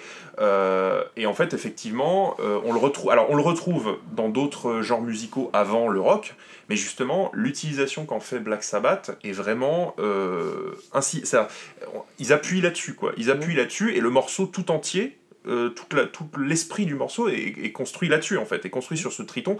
Et ce qui est assez rigolo, c'est de se dire qu'en fait ils l'ont fait un peu par accident c'était pas pensé quoi. Il y a pas il y a pas eu l'idée tiens on va écrire un morceau avec un triton ça va faire non non, non, non c'est vraiment c'est arrivé par accident quoi. C'est en triturant alors Ayomi dit que la plupart des séries il les a comme ça c'est en triturant sa guitare et en, en cherchant euh, bah, les intervalles qui rendent euh, qui donnent de la puissance à, ses notes. Puisque comme il, est plutôt économe en notes dans ses riffs par rapport à, au standard euh, hard rock euh, il faut forcément que la, la, la, puissance émotionnelle se révèle pour que ça tombe pas juste à l'eau et que ce soit pas juste du, du gratouillage. Et, euh, et donc ce, bah, ce, ce, riff angoissant euh, qui suscite le malaise comme tu dis inspire à, à, Yomi et à um, Ozzy et Geezer parce que même si c'est Geezer qui écrit donc 95% des textes de Sabbath sauf ma, chanson préférée de tous les temps qui est écrit par Ozzy, mais on arrivera à ça plus tard. Euh, en tout cas, Ozzy participe euh, en se remémorant une histoire qui lui est arrivée avec Geezer. Donc en gros, Geezer, un peu dans le dans l'occultisme, euh, lit un livre en latin, enfin lit ou regarde un livre avec des jolies enluminures. Et en parle un peu à Ozzy, ils sont en train de bah, fumer des joints, deux ados classiques dans une chambre. Je pense qu'ils fument beaucoup. Et ils s'endorment comme ça. Et euh, Geezer se dit avoir se réveiller en pleine nuit et sentir ou voir une, ombre noire pesante, maléfique euh, au-dessus de, de, de, sa couche, au-dessus du lit, et euh, qui, de façon furtive, qui disparaît. Hein, donc c'est ce qu'on appelle un bad trip. Hein. Oui, et trip, voilà. Et, et, par contre, il dit que le livre a disparu lorsqu'il se réveille. Le livre, voilà, probablement qu'Ozzy dort dessus, mais en tout cas, voilà. Ou l'a mangé. Et, euh, et, donc, il est resté de cette histoire euh, à Ozzy la phrase What is this that stands before me? What is this that stands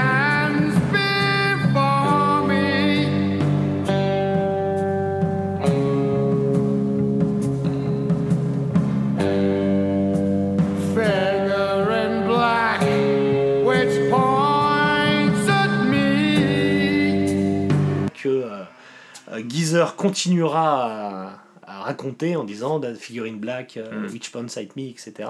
Et donc, euh, de raconter euh, sur ce riff lugubre euh, l'arrivée d'une forme, de quelque chose de, de comme ça, d'angoissant. Bah, du coup, de, ouais, de Satan. Quoi, et, et, donc, de fait, de, de Satan, qui sera euh, finalement assez récurrent dans les paroles mais de, de, de ce premier album, puisque finalement, il se tape quand même un délire autour de prendre l'identité, enfin la, la, la, figure de Satan, du, Mm. du, satanique, pour en gros refiler en douce leur, leur texte sur la drogue. hein. C'est Oui, souvent ça. bon, c'est un texte de bad trip. Mais, mais voilà, et, euh, et c'est, ça, ça, ça va s'appliquer à la plupart des morceaux.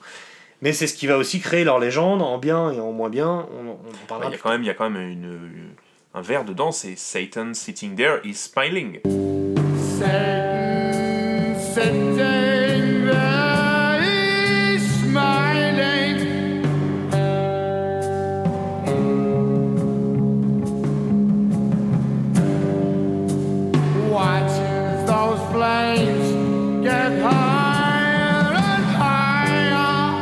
Et ça, je veux dire, c'est assez marrant. Je veux dire, ils ont toujours dit oui, mais on n'était pas vraiment sataniste et tout machin, c'était Mm. du, du- de la blague et tout machin. N'empêche, le premier morceau du premier album, il y a le mot Satan dedans. Oui, quoi, et tu puis vois. tout le long, il y a Lucifer qui arrive derrière, enfin, ils, ils, vont, ils vont pas lâcher l'affaire. Euh, mais du coup, euh, cette chanson, qui donc a été agrémentée par la suite avec, euh, avec ce- donc cette cloche, Mm. cet orage, pluie, etc., ce ouais. tonnerre, etc., va amener un- une ambiance quasiment jamais entendue. C'est-à-dire, je, je vous conseille encore aujourd'hui, on a été abreuvé de tonnes de musique, mais de faire l'expérience, de se mettre dans le noir avec le truc un peu fort, Ah, ouais. euh, un peu perdu dans la forêt, dans un qui font un peu la trouille, je vous assure que c'est glaçant. Ah oui, oui, c'est terrifiant. C'est un morceau qui fait, qui fait encore peur. Oui, qui fait Et- toujours peur. ouais. Et l'interprétation d'Ozzy sur cette chanson est assez exceptionnelle. Et ce qui me permet d'ailleurs de dire, parce que il est de bon ton de dire qu'Ozzy est un mauvais chanteur, attention, sur ce morceau qui a été chanté par des millions de gens, et notamment par un excellent chanteur qui est Dio, quand Dio la chante, elle est intéressante parce qu'elle est juste, parce qu'elle est puissante, parce qu'il l'incarne, il est très théâtral dans sa façon de chanter. Mais il est incapable, lui comme les autres, de reprendre cette limite du gouffre qu'est celle d'Ozzy, qui est jamais vraiment dans le temps. Il chante pas dans le temps. Il n'est pas tout à fait juste, mais il est dans cette zone grise. Je connais pas deux personnes capables d'être Non, non, non, c'est c'est euh, Rob Alford lui-même qui disait euh, Rosie has a voice. Tu vois, Mhm. c'est c'est vraiment, enfin, c'est vrai que tu, la comparaison avec les versions chantées par Dio est assez, euh, est assez frappante. Ouais. Dio la chante très bien, mais, oui. mais quand il, quand il y a la fin justement où il, enfin les, les, les moments où, il- où c'est, où c'est l'abysse total, euh, la peur, Oh no, please God help voilà, me. oh no, please God help me. Bon, Dio il en fait des caisses, c'est bien, mais c'est pas, voilà. Oui, il- mais tu, tu as trouvé voilà. le mot. Dio, il rend cette chanson magistrale parce qu'il la surjoue, parce Il la qu'il en fait des caisses, parce qu'il y met la puissance vocale. Ozzy, il a pas besoin de ça. Non, Ozzy, euh, il la vit. Et puis il la vit et surtout sa voix quand il dit, Oh no, no, please God help me. t'as, l'impression qu'il est en train de se faire aspirer quoi. Mhm. Enfin c'est, c'est, c'est, c'est incroyable, c'est assez Il y a incroyable. une vraie terreur dans sa Ouais. voix. Ouais, il y a une terreur absolue, ouais. Donc, euh, donc c'est, c'est une chanson qui est incroyable. Mm. Pour le coup, moi, c'est évidemment un des plus grands titres, euh, à mon sens, euh, existants. Et alors justement, dans les versions de luxe, où il y a des prises alternatives, Mhm. eh ben, ils la chantent très bien aussi, mais c'est moins bien. Oui. Donc ça veut dire qu'ils ont vraiment gardé la meilleure prise. La meilleure prise est celle où vraiment où le- le- l'effet l'ont est complet. bout, ouais, ouais. ouais. Ouais. Et, bien, bien leur ont fait parce que je pense que ça a énormément joué dans le, dans le, le, la- le succès du groupe. Euh, une chanson qui donc euh, est évidemment très emblématique et donc qui, qui euh, est suivie par The Wizard. Euh, donc The Wizard qui donc est introduit par un harmonica, hein, celui de, Alors ouais, de, de- d'Ozzy. c'est Ozzy qui joue l'harmonica, et ça c'est assez marrant parce que euh, en fait, t'as du mal à te dire qu'il peut jouer vraiment d'un instrument, mais c'est vraiment lui qui joue. Et même dans les, les dernières tournées, là, notamment dans les années 2000, où ils avaient ressorti cette chanson qui n'a pas été jouée pendant presque 30 ans. Mhm. Ouais. C'est, alors, avec Tony Martin, ils l'ont ressorti un peu. D'ailleurs, Tony Martin fait, fait des choses différentes à l'harmonica, donc c'est vraiment une autre euh, Il interprétation. improvise un peu dessus. hein. Voilà, il improvise un peu parce que Johnny Martin est multi-instrumentiste, donc euh, il sait mieux jouer que, que, Oui. que Ozzy. Par contre, Ozzy, dans les tournées dans les années 2000, c'était toujours lui qui la jouait. Et tu te dis, mais comment il arrive à jouer de l'harmonica alors qu'il est complètement pété? Bah si, il Alors arrive. qu'il a des problèmes de souffle. Ouais. Et euh, dans le, après le dernier concert donc, où j'étais, ils se sont retrouvés en, en répète et il y a un petit document qui existe, qu'on, qui est trouvable même. Oui, euh, The Angel, euh, machin là. sais qu'on, peut aussi voir sur YouTube. Et il la joue euh, de Wizard et il prend l'harmonica, il, il tient très bien le thème. hein. Ouais, ouais, ouais. Très très bien. C'est pas très compliqué. Non, c'est un thème Ouais, simple, ouais. c'est un thème presque un peu western Ouais. finalement. Euh, voilà, il y a- moi, j'y- moi j'y vois un petit côté euh, La Bon, la Brute et le Truand. Euh, après, ça c'est mon interprétation, enfin un petit côté euh, Morricone, voilà, je cherchais ça. Et, euh, derrière, voilà, il y a les, guitares qui arrivent, donc basse et, et, et guitare tout court, qui, qui jouent un, un blues assez heavy. On est encore dans un truc assez dur, mais c'est très blues. Est-ce que justement ce, ce fait de foutre un harmonica, etc., est-ce que ce serait pas, alors ça c'est une théorie personnelle, est-ce que ce serait pas en fait une espèce d'héritage un peu de euh, leurs influences Jethro Tull justement? Parce que enfin le fait de foutre, euh, tu vois, de foutre un, un instrument avant comme ça, euh, Ouais, mais il y avait de la- il y avait de la flûte à un moment. ouais le côté un peu folky, Euh, tu vois, ouais, c'est possible. folk blues quoi, ça serait pas un peu une espèce de survivance en fait de leur brève rencontre avec Jethro Tull quoi. C'est possible, c'est possible aussi. Et, euh, et c'est une chanson qui a encore une fois un riff euh, très basique, même s'il est mortel, mais c'est une chanson qui, à mon avis, fonctionne énormément sur Bill Ward. Pour Mm. le coup, je trouve son pattern de batterie absolument exceptionnel, et je pense honnêtement que si tu euh, simplifies tu, ce swing-là sur un truc assez 4x4, assez batterie rock classique, je pense que la chanson peut être très mauvaise. Ah oui oui oui non mais en fait ça, enfin bon on pourra faire le, le, le- le bilan à la fin mais enfin l'album il tient parce que le groupe euh, le groupe euh, joue en permanence, quoi. Oui. C'est-à-dire que c'est Ils se connaissent sur le bout. voilà, il se, il- ça groove quoi, ça groove parce qu'il répète tous les jours quoi. Donc euh, Et je- D'ailleurs, preuve de ça, quand euh, ils changeront de batteur, que Bill Ward sera remplacé par Vinny Appice, Ouais. les riffs sont plus les mêmes. Ouais, Pour le ouais, coup, on n'est plus sur des riffs simples, on est sur des riffs beaucoup plus complexes, beaucoup, avec un phrasé beaucoup plus Mm. fouillé, euh, parce que derrière, euh, Vinny Appice c'est un excellent batteur, hein, c'est pas pour le dénigrer Ouais. du tout, mais c'est plus le même swing. On Ah est bah sur oui, un oui. truc de, de dur, et donc là, c'est là on rentre dans le heavy metal pur des années 80. quoi. justement mon, mon- mon- le guitariste de mon, de mon groupe euh, me disait toujours parce que lui pareil il adorait il adorait Sabbath et tout, il me disait à partir du moment où ils prennent Vinny Appice comme batteur, Black Sabbath cesse d'être jazz. Oui, complètement. Ouais. Complètement, je suis d'accord avec ça. Euh, ce morceau, de quoi il parle? Euh, Il y a deux versions, enfin il y a la version euh, officielle et, et, euh, la version officieuse.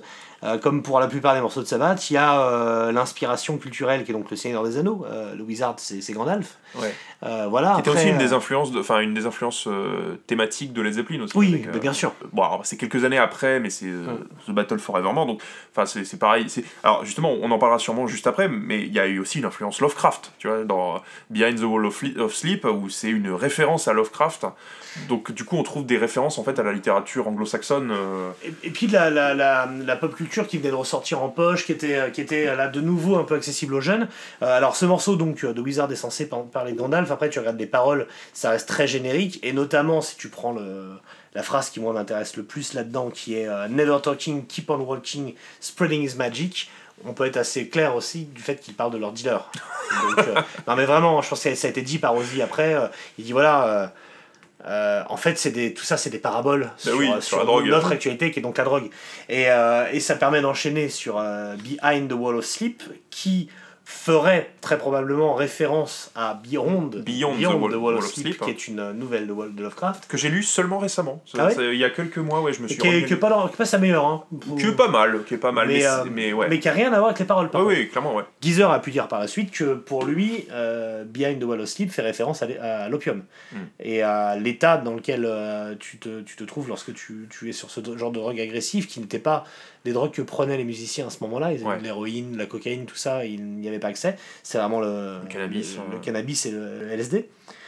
Et euh, il y a donc cette phrase Turn your body to a corpse avec vraiment cette, euh, cette volonté à ce moment-là de dénoncer clairement les drogues dures comme Mm. étant quelque chose qui est assez drôle quand tu connais la suite du groupe. Quand tu sais que Black Sabbath euh, fait des chansons anti-drogue, c'est très drôle. C'est ça, quand euh, Sweet Leaf arrive bah, et Snowblind et compagnie, on y arrivera plus tard. Ouais, ouais. Donc voilà, euh, qu'est-ce qu'on peut dire sur ce morceau musicalement? C'est encore une fois un truc assez simple qui fonctionne pour moi sur la ligne vocale d'Ozzy, hein, qui est presque incantatoire, qui fait vraiment vivre le morceau. Il y a un chouette, euh, chouette solo. Ouais, mais moi j'ai toujours adoré le riff en fait.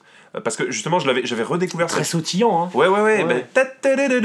Mais justement, j'avais redécouvert cette chanson quand, parce qu'ils l'ont ressortie pour le live euh, Reunion en, Mhm. en 97-98, là, où justement, comme, c'était le retour avec Ozzy, et euh, ils ont en fait, ils ont ressorti plein de vieux morceaux qui jouaient plus depuis des années, et notamment, ils, le, ils, ils jouent donc, bon, ça on en parlera sûrement si on fait un épisode sur Reunion, parce qu'il y a beaucoup de choses à dire sur cette Ouais. époque, mais. euh, Il faudra, vu, Ouais. vu le Ah qui, bah oui. qui officie. euh, Ouais. Bref. Il y, a- y comment dire, mais c'est vraiment, euh, ils ont ressorti ces vieux morceaux de leur début avec un son incroyablement lourd en fait et tous ces riffs blues simplistes en fait, ça fonctionne à fond quoi. C'est du doom, euh, c'est le doom pur Du quoi. coup, ouais. Et mais là, on est vraiment sur un riff sautillant. Moi, je trouve que le, le riff peut quand même lasser parce qu'il est vraiment en boucle tout le temps, mais c'est un riff qui préfigure finalement, euh, je sais pas, Superno, tous tous oui, ces bien riffs sûr, un peu bien sûr, bien sûr. qui arrivent par la suite. En effet, voilà, moi, je trouve sautillant. Vraiment. Et euh, le gros problème de ce morceau, c'est qu'il finit sur un fade euh, Bah oui, oui. un peu scandaleux, vraiment, c'est torché. Euh, mais c'est rattrapé par ce qui arrive immédiatement après. Et oui, NIB Puisque, quoi. puisque direct après ce fade un peu frustrant, euh, bah, il y a un solo de Bah, il y a le Basically, ouais, qui s'appelle, ce solo s'appelle Basically. Oui, sur Ouais. la version du coup américaine. Voilà. euh, Et d'ailleurs c'est marrant parce que c'est un jeu de mots et ça tu sens que c'est Geezer parce que quand tu regardes ces, basically, Quand tu regardes albums solo, il y a plein de titres avec des jeux de Ouais. mots débiles et tu te dis mais ça c'est du geezer tout craché et déjà en 70 il faisait des jeux de mots pourris quoi tu vois et, et voilà et il commence avec ce solo que c'est un des premiers trucs que j'ai appris à jouer à la basse.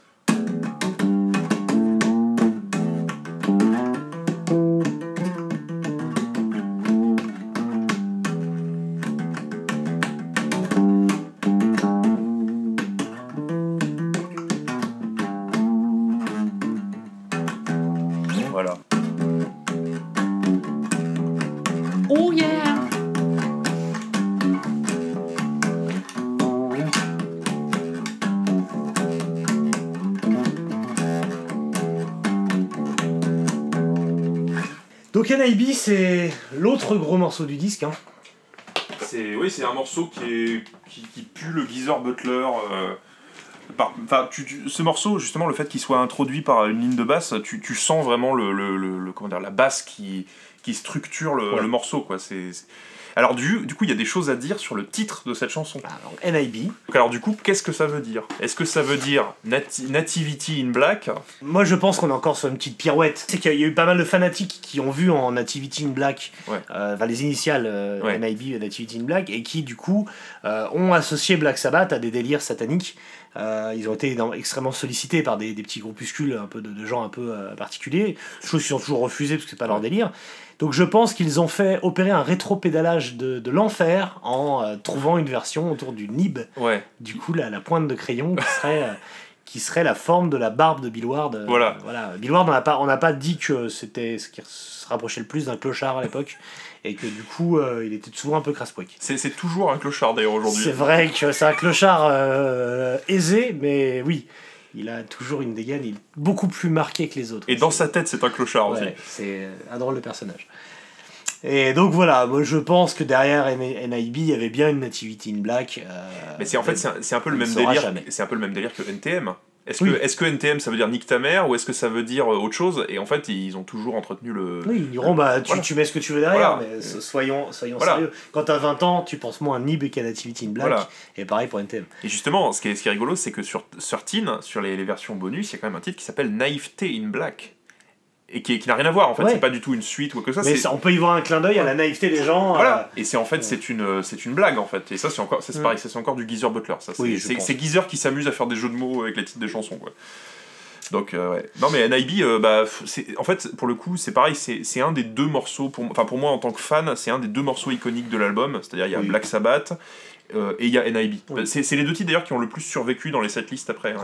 Ils, ils- ils ont continué de jouer NIB avec euh, Dio, euh, avec les- Exact. voilà. C'est les- Dio qui la chante bien d'ailleurs. hein. qui la chante très très bien. Ouais. D'ailleurs, même euh, si ma mémoire est bonne, alors ça, pareil, on pourra en reparler si on fait des épisodes sur la, les- la carrière solo de Dio, mais Dio, dans son groupe qu'il avait avant Rainbow, qui était donc Elf et The Hein Electric Elves, il faisait des reprises de Black Sabbath au début. Ah ouais. ouais, ouais, il faisait des reprises de Black Sabbath au début des années 70 quand il faisait des clubs et tout machin, et je crois qu'ils avaient repris NIB.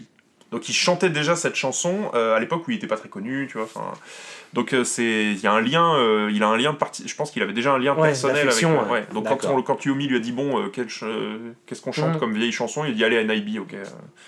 C'est vrai, qui est donc encore joué aujourd'hui parce que notamment c'est aussi le moment de bravoure de de, euh, de Geezer et puis c'est une bonne façon de reprendre le Ivy quoi. Ouais, ouais. C'est vraiment euh, le quand le riff arrive même avec leur nouveau avec leur son actuel, c'est vrai que c'est quelque en, chose. en fait, le riff de NIB, en fait, c'est un des pareils, c'est un des riffs emblématiques du métal, Oui. quoi. Tu, Oui. tu, tu peux le jouer avec n'importe quel son de guitare, ça, ça fait lourd, quoi. Ouais, puis tu prends ce et derrière tu, tu, tu fais différemment, t'as euh, euh, 30 chansons qui te viennent quoi. Ouais, ouais. C'est une base, ouais. C'est les deux, ouais, pour moi, c'est les deux morceaux emblématiques. Alors peut-être on peut rajouter The Wizard, justement. Ah, justement- j'aurais j'aurais rajouté Warning moi si tu me demandes mon, mon top 3. Bah, le truc de Warning, c'est que c'est pas une chanson de Black Sabbath. Oui, C'est Oui, justement, mais- on va en parler ça, mais c'est pas des chansons, c'est pas une chanson de Black Sabbath. Alors que tu vois, The. Wizard, justement, tu, tu as le- l'enchaînement Black Sabbath puis The Wizard, qui est aussi un Mhm. petit peu angoissante. Bah t'as deux morceaux euh, un peu un peu flippants quoi. Donc après t'as des morceaux un peu plus funky, euh, genre NIB ou les Mhm. trucs Heavy Woman, etc. Mais euh, c'est pour ça, voilà, moi c'est ça, c'est la triplette. Alors auquel je peux rajouter Behind the Wall of Sleep que j'aime beaucoup, mais sinon c'est vraiment c'est Black Sabbath et NIB quoi, le, le, Ouais. le cœur de de. toute façon oui, voilà. c'est le cœur de l'album. Ouais. Parce que là, euh, c'est vrai que je vais pas dire de bêtises, mais on finit la phase A. Hein. Ouais, Oui, bah ouais. NIB clôture la phase A, euh, qui est donc extrêmement solide, et on arrive, euh, on arrive sur la phase B euh, avec Evil Woman. Donc, qui est un petit peu plus problématique. Bon, la, la phase B est un peu plus un peu moins bonne, je trouve. Bah, oui, elle n'est pas aussi puissante que la Ouais. phase 1, et elle est moins dans la direction de ce que va prendre, que va prendre Black Sabbath par la suite. Ouais. Euh, donc, à l'aune de leur carrière, elle fait presque, euh, elle fait presque filler finalement. Evil Woman, tu parles. Mais même même ouais. la phase B mais Ouais, ouais, là, non, la- phase B, évidemment énormément de qualité mais mais elle, elle dénote un peu avec les 5 prochains albums quoi. Bah oui, bah déjà sur la phase B, il y a, il y a deux reprises quand même. Ouais. Euh, il y a, donc il- Evil Woman Ouais, donc on Evil. Woman, donc qui avait déjà été enregistré avant et qui, bah, on l'a dit tout à l'heure, mais ça, ça, ça- qui sonne un peu différemment du reste de l'album, quoi, qui, a- qui a l'air un peu en décalage. Et il y a The Warning, donc qui est une reprise de Hansley Dunbar's Retaliation, donc qui était un, un groupe euh, américain, il me semble. non non ils sont anglais Ah, Ils sont anglais aussi. Alors Hansley Dunbar d'ailleurs, qui a une carrière intéressante parce que Oui. des années après, il a joué pour Whitesnake quand même. hein. il a joué dans des tonnes de groupes dont Ouais. Whitesnake, ouais. C'est complètement. Euh, donc entre les deux, donc avant, euh, avant Warning, il y a Sleeping Ouais, Village. Sleeping Village. Euh, voilà, donc il y a un- avec un petit poème qui est sur de la guimbarde. Ouais. Donc la guimbarde jouée par Roger Bay. Et il y a un truc dont il faut qu'on parle justement avec Sleeping Village, c'est ce fameux coup des titres fantômes. Oui, de- de, de- de la version américaine. Voilà, parce que, alors on en a pas parlé Et pour. là, c'est le meilleur. Voilà. Sleeping Village, c'est le meilleur. Bah, alors donc tu vois, il y avait pour Behind the Wall of Sleep, il y avait Wasp justement Ouais. parce que alors ça c'est une question, je crois que c'était pour faire rentrer en fait le- Pour l'album. quel nombre de titres ouais. Voilà, pour quel donc ils ont inventé des titres qui Ils ont subdivisé les intros. voilà. Euh, chose qu'ils ont refait d'ailleurs euh, jusqu'à volume 4 hein, à peu près. hein. Il y, a, Oui. il y a- il y a ce genre de truc qui, qui traîne jusqu'à volume 4 hein, sur, dans leur discographie. Et donc Sleeping Village, bah, il y a un bout de la chanson qui est censé s'appeler A Bit of Finger.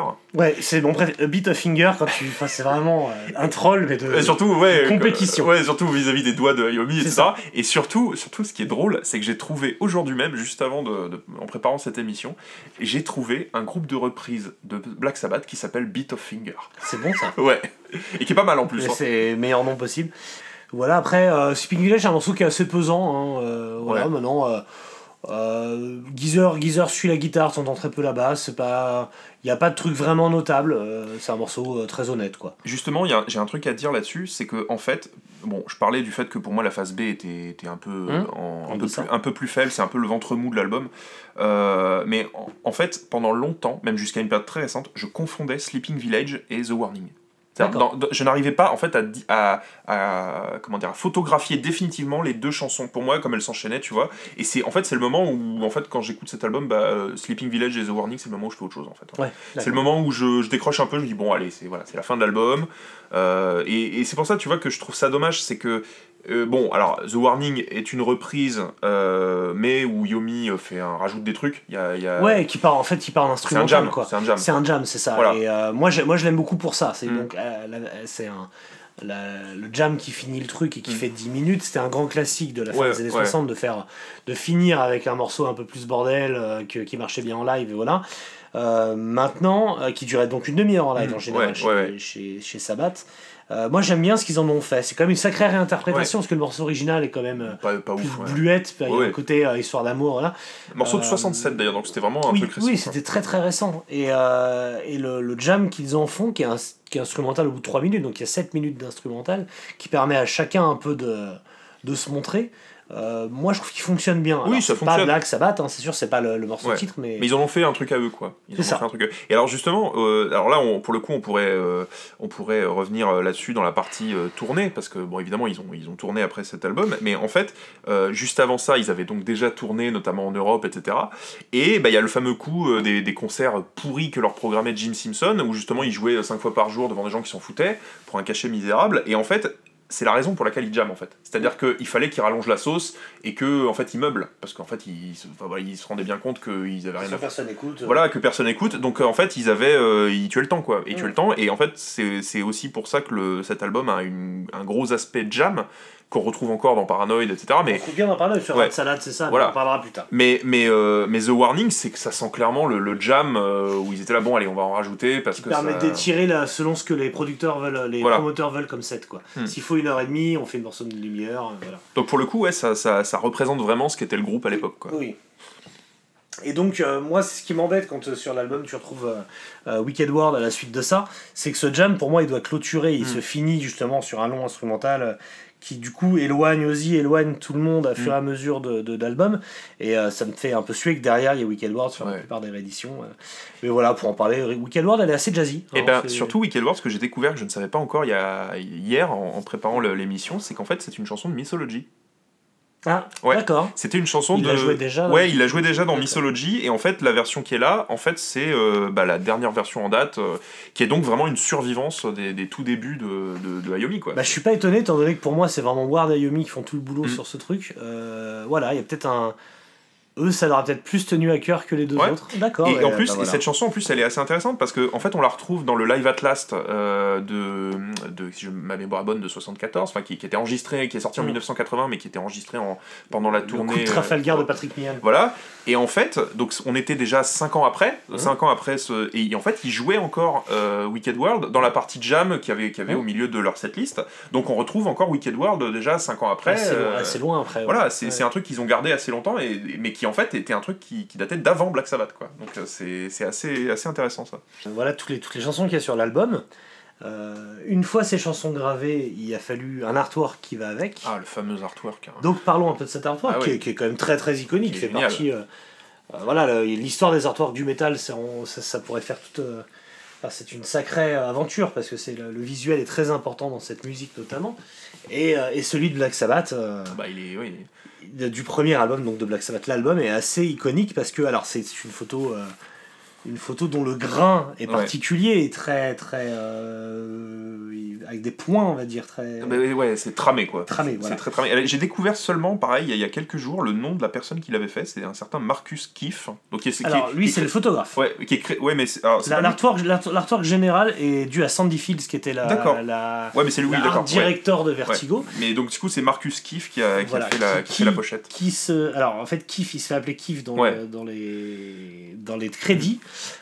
Euh, son vrai nom c'est Keith Macmillan, D'accord. euh, Keith Macmillan, et qui euh, est entre autres celui qui a fait la- la- le clip de Ace of Spades The Motorhead. C'est vrai. Ouais, ouais. Oh c'est un vache. type qui a bossé avec énormément de monde, avec Bowie notamment. D'accord. Ah ouais, ça je Qui a eu une grosse carrière, qui se prenait un peu un moment pour le Andy Warhol anglais. Ah oui, en fait. Oh la vache. Et, et ouais, qui a bossé avec Motorhead par la suite parce que bon, Vertigo, les, les, les gens, l'équipe qui a fondé Vertigo est partie vers bronze à un moment. Oui, oui, oui.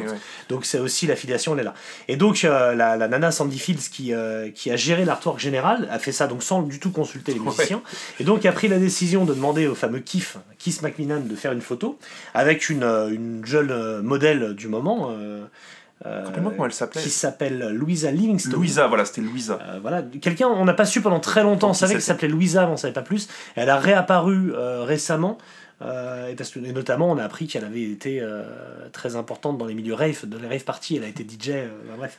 Et donc c'était une, très jolie brune femme euh, de ce qu'on raconte, parce que la pochette permet pas vraiment de le savoir. Et notamment, donc plusieurs infos à savoir, donc on sait tous que c'est le moulin de Maple Dunham qui est, qui est derrière. Ouais, qui est un, end- un endroit très connu apparemment qui se visite beaucoup, et qui se visitait déjà beaucoup euh, avant que ça soit sur la pochette Ouais. du Sable quoi. Ça- bah, même il y a même des gens qui le visitent alors qu'ils savent même pas que c'est, euh, qu'ils connaissent même pas Black Sabbath et tout. Enfin, c'est- un lieu touristique. C'est ouais, un assez- truc qui a quoi, en gros, à, à deux heures de Londres, à peu Ouais, près, qui est c'est- pas du tout à Birmingham. Non, mais c'est un endroit touristique assez connu en Angleterre. Quoi, qui- Ça, donc c'est un moulin, voilà, qui, est- qui assez moulin. joli. Euh, et, euh, et donc euh, Louisa est allée là-bas pour, prendre des photos avec deux orientations possibles, le côté un peu satanico-angoissant, ce qui a été gardé, et le côté érotique, dont on Ah parlera ouais. par la suite. Ouais. Et donc sur la pochette, ce qu'on ne peut pas voir à cause de la qualité de la photo, c'est qu'elle tient un chat noir dans la main. ouais. Enfin, ça on n'en est pas sûr apparemment. Il y a, il y a- il y a encore des. En tout cas, c'est ce que dit Keith Macmillan, ouais. avait amené un chat, voilà. Euh, mais ce que ce qu'on a su que très récemment, que Macmillan a savait récemment, c'est qu'elle est nue sous son manteau. Elle est à poil et que euh, elle a fait une série de photos euh, très dénudées, donc avec le manteau ouvert ou intégralement nu, caché par des feuilles, etc. Euh, et Sandy Fields a décidé de ne pas garder ces versions-là, qui étaient pressenties au départ, parce que pour elle, le côté érotique n'allait pas du tout avec la, la, la musique. On aurait pu avoir une pochette soit à la Scorpion, Ou soit à la White Snake, quoi. ou à tu la. Blind Face, tu sais, avec Oui. la jeune fille qui tient un, un phallus avec des ailes. euh. C'est, c'est, on était à deux doigts de ça. Ouais, ouais. Et donc là, ils ont préféré garder le côté sorcière, euh, Mm. que quand tu regardes de près est très fake. hein. on voit un maquillage euh, un, peu, un peu à la truelle, enfin voilà. Et elle raconte, euh, Linda Livingstone, que, euh, Louisa Livingstone, pardon, qu'il était 4h du mat, qu'ils avaient mis une machine à fumer pour, pour donner l'impression que c'était des marais, qu'elle se caillait les miches, qu'elle en pouvait plus, et que c'était très très éprouvant pour elle. voilà. Une anecdote personnelle sur cette pochette. Moi, quand j'étais plus jeune et que je commençais à écouter le Sab, je croyais que c'était Ozzy sur la pochette. Oui, moi aussi. Il y a plein de gens qui ont cru que Oui. c'était Ozzy en fait. Bah, a, bah, c'est elle a la coupe de cheveux, le- Ouais. le, fait qu'on voit pas vraiment le visage. euh. et il y a même une autre anecdote, alors ça je sais pas si tu l'as entendu aussi, c'était euh, qu'en gros ils avaient pris une photo du moulin et que en gros en développant la photo ils se seraient rendu compte qu'il y avait une femme qui apparaissait. Oui, ça, ça a été la, une légende qui a beaucoup été. Oui, euh, mais en vrai c'est ça, c'est pareil, ça faisait partie de, du, du- Oui, du- ça c'est du décorum, Ouais. Bien sûr.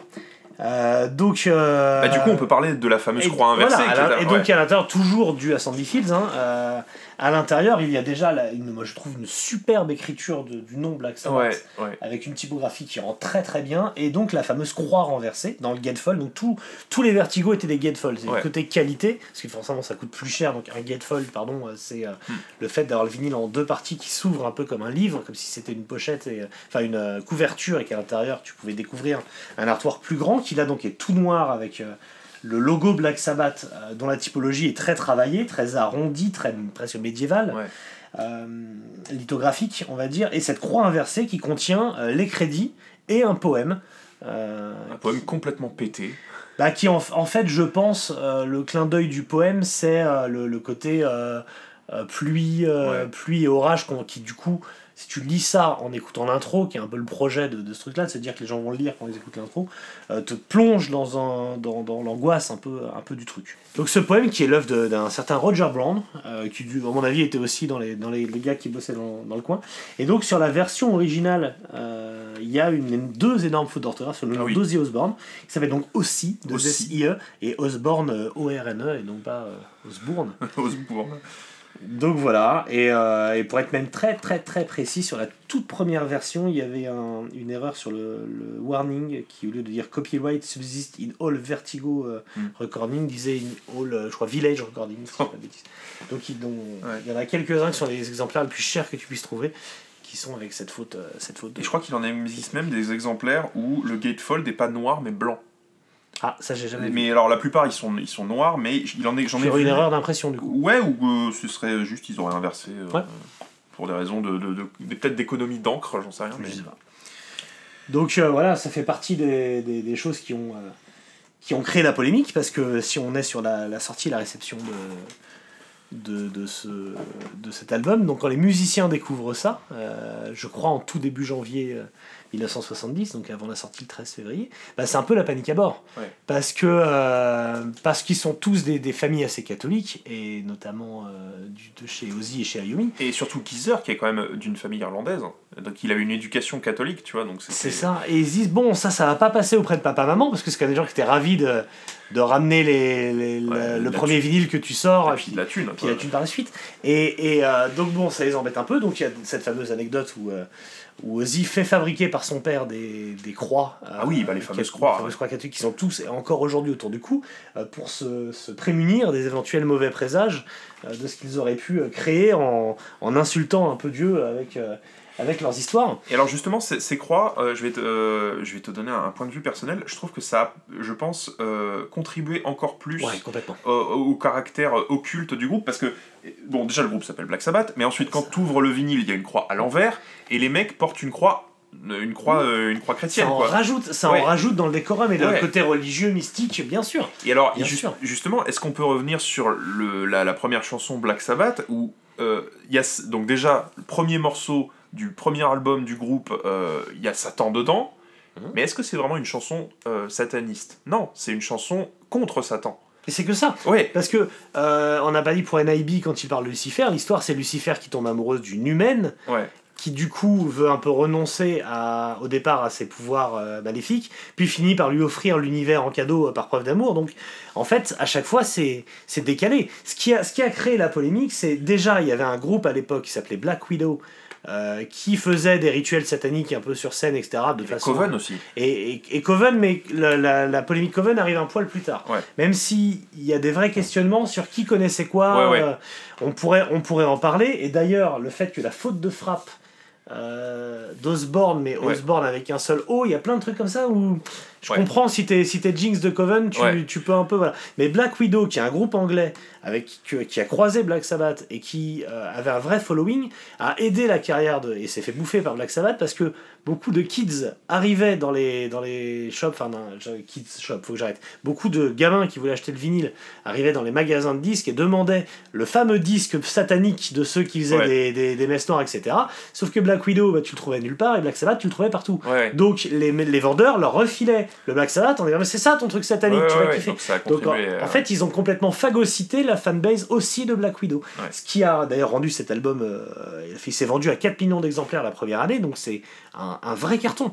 il est sorti aux États-Unis de façon un peu décalée, donc amputé d'un morceau, mais euh, très vite c'est le succès. Bah oui, c'est un carton, et en plus, c'est ça qui est assez fou, c'est que c'est un carton pour un groupe sorti un peu de nulle part. Quoi. Oui. Enfin, le, le groupe était pas, était pas très connu euh, avant, de, avant cet album. euh, c'est un succès d'underground en fait. euh. Ah, le moins qu'on puisse dire, c'est que c'est pas poussé par la presse Non, qu'il a eu un succès, puisque la presse, par contre, La défoncer, évidemment, va la défoncer parce que on, on sort de, de ce que les gens peuvent connaître et, et, surtout la musique de Black Sabbath et le heavy metal en général, euh, c'est quand même une, certaine vulgarité.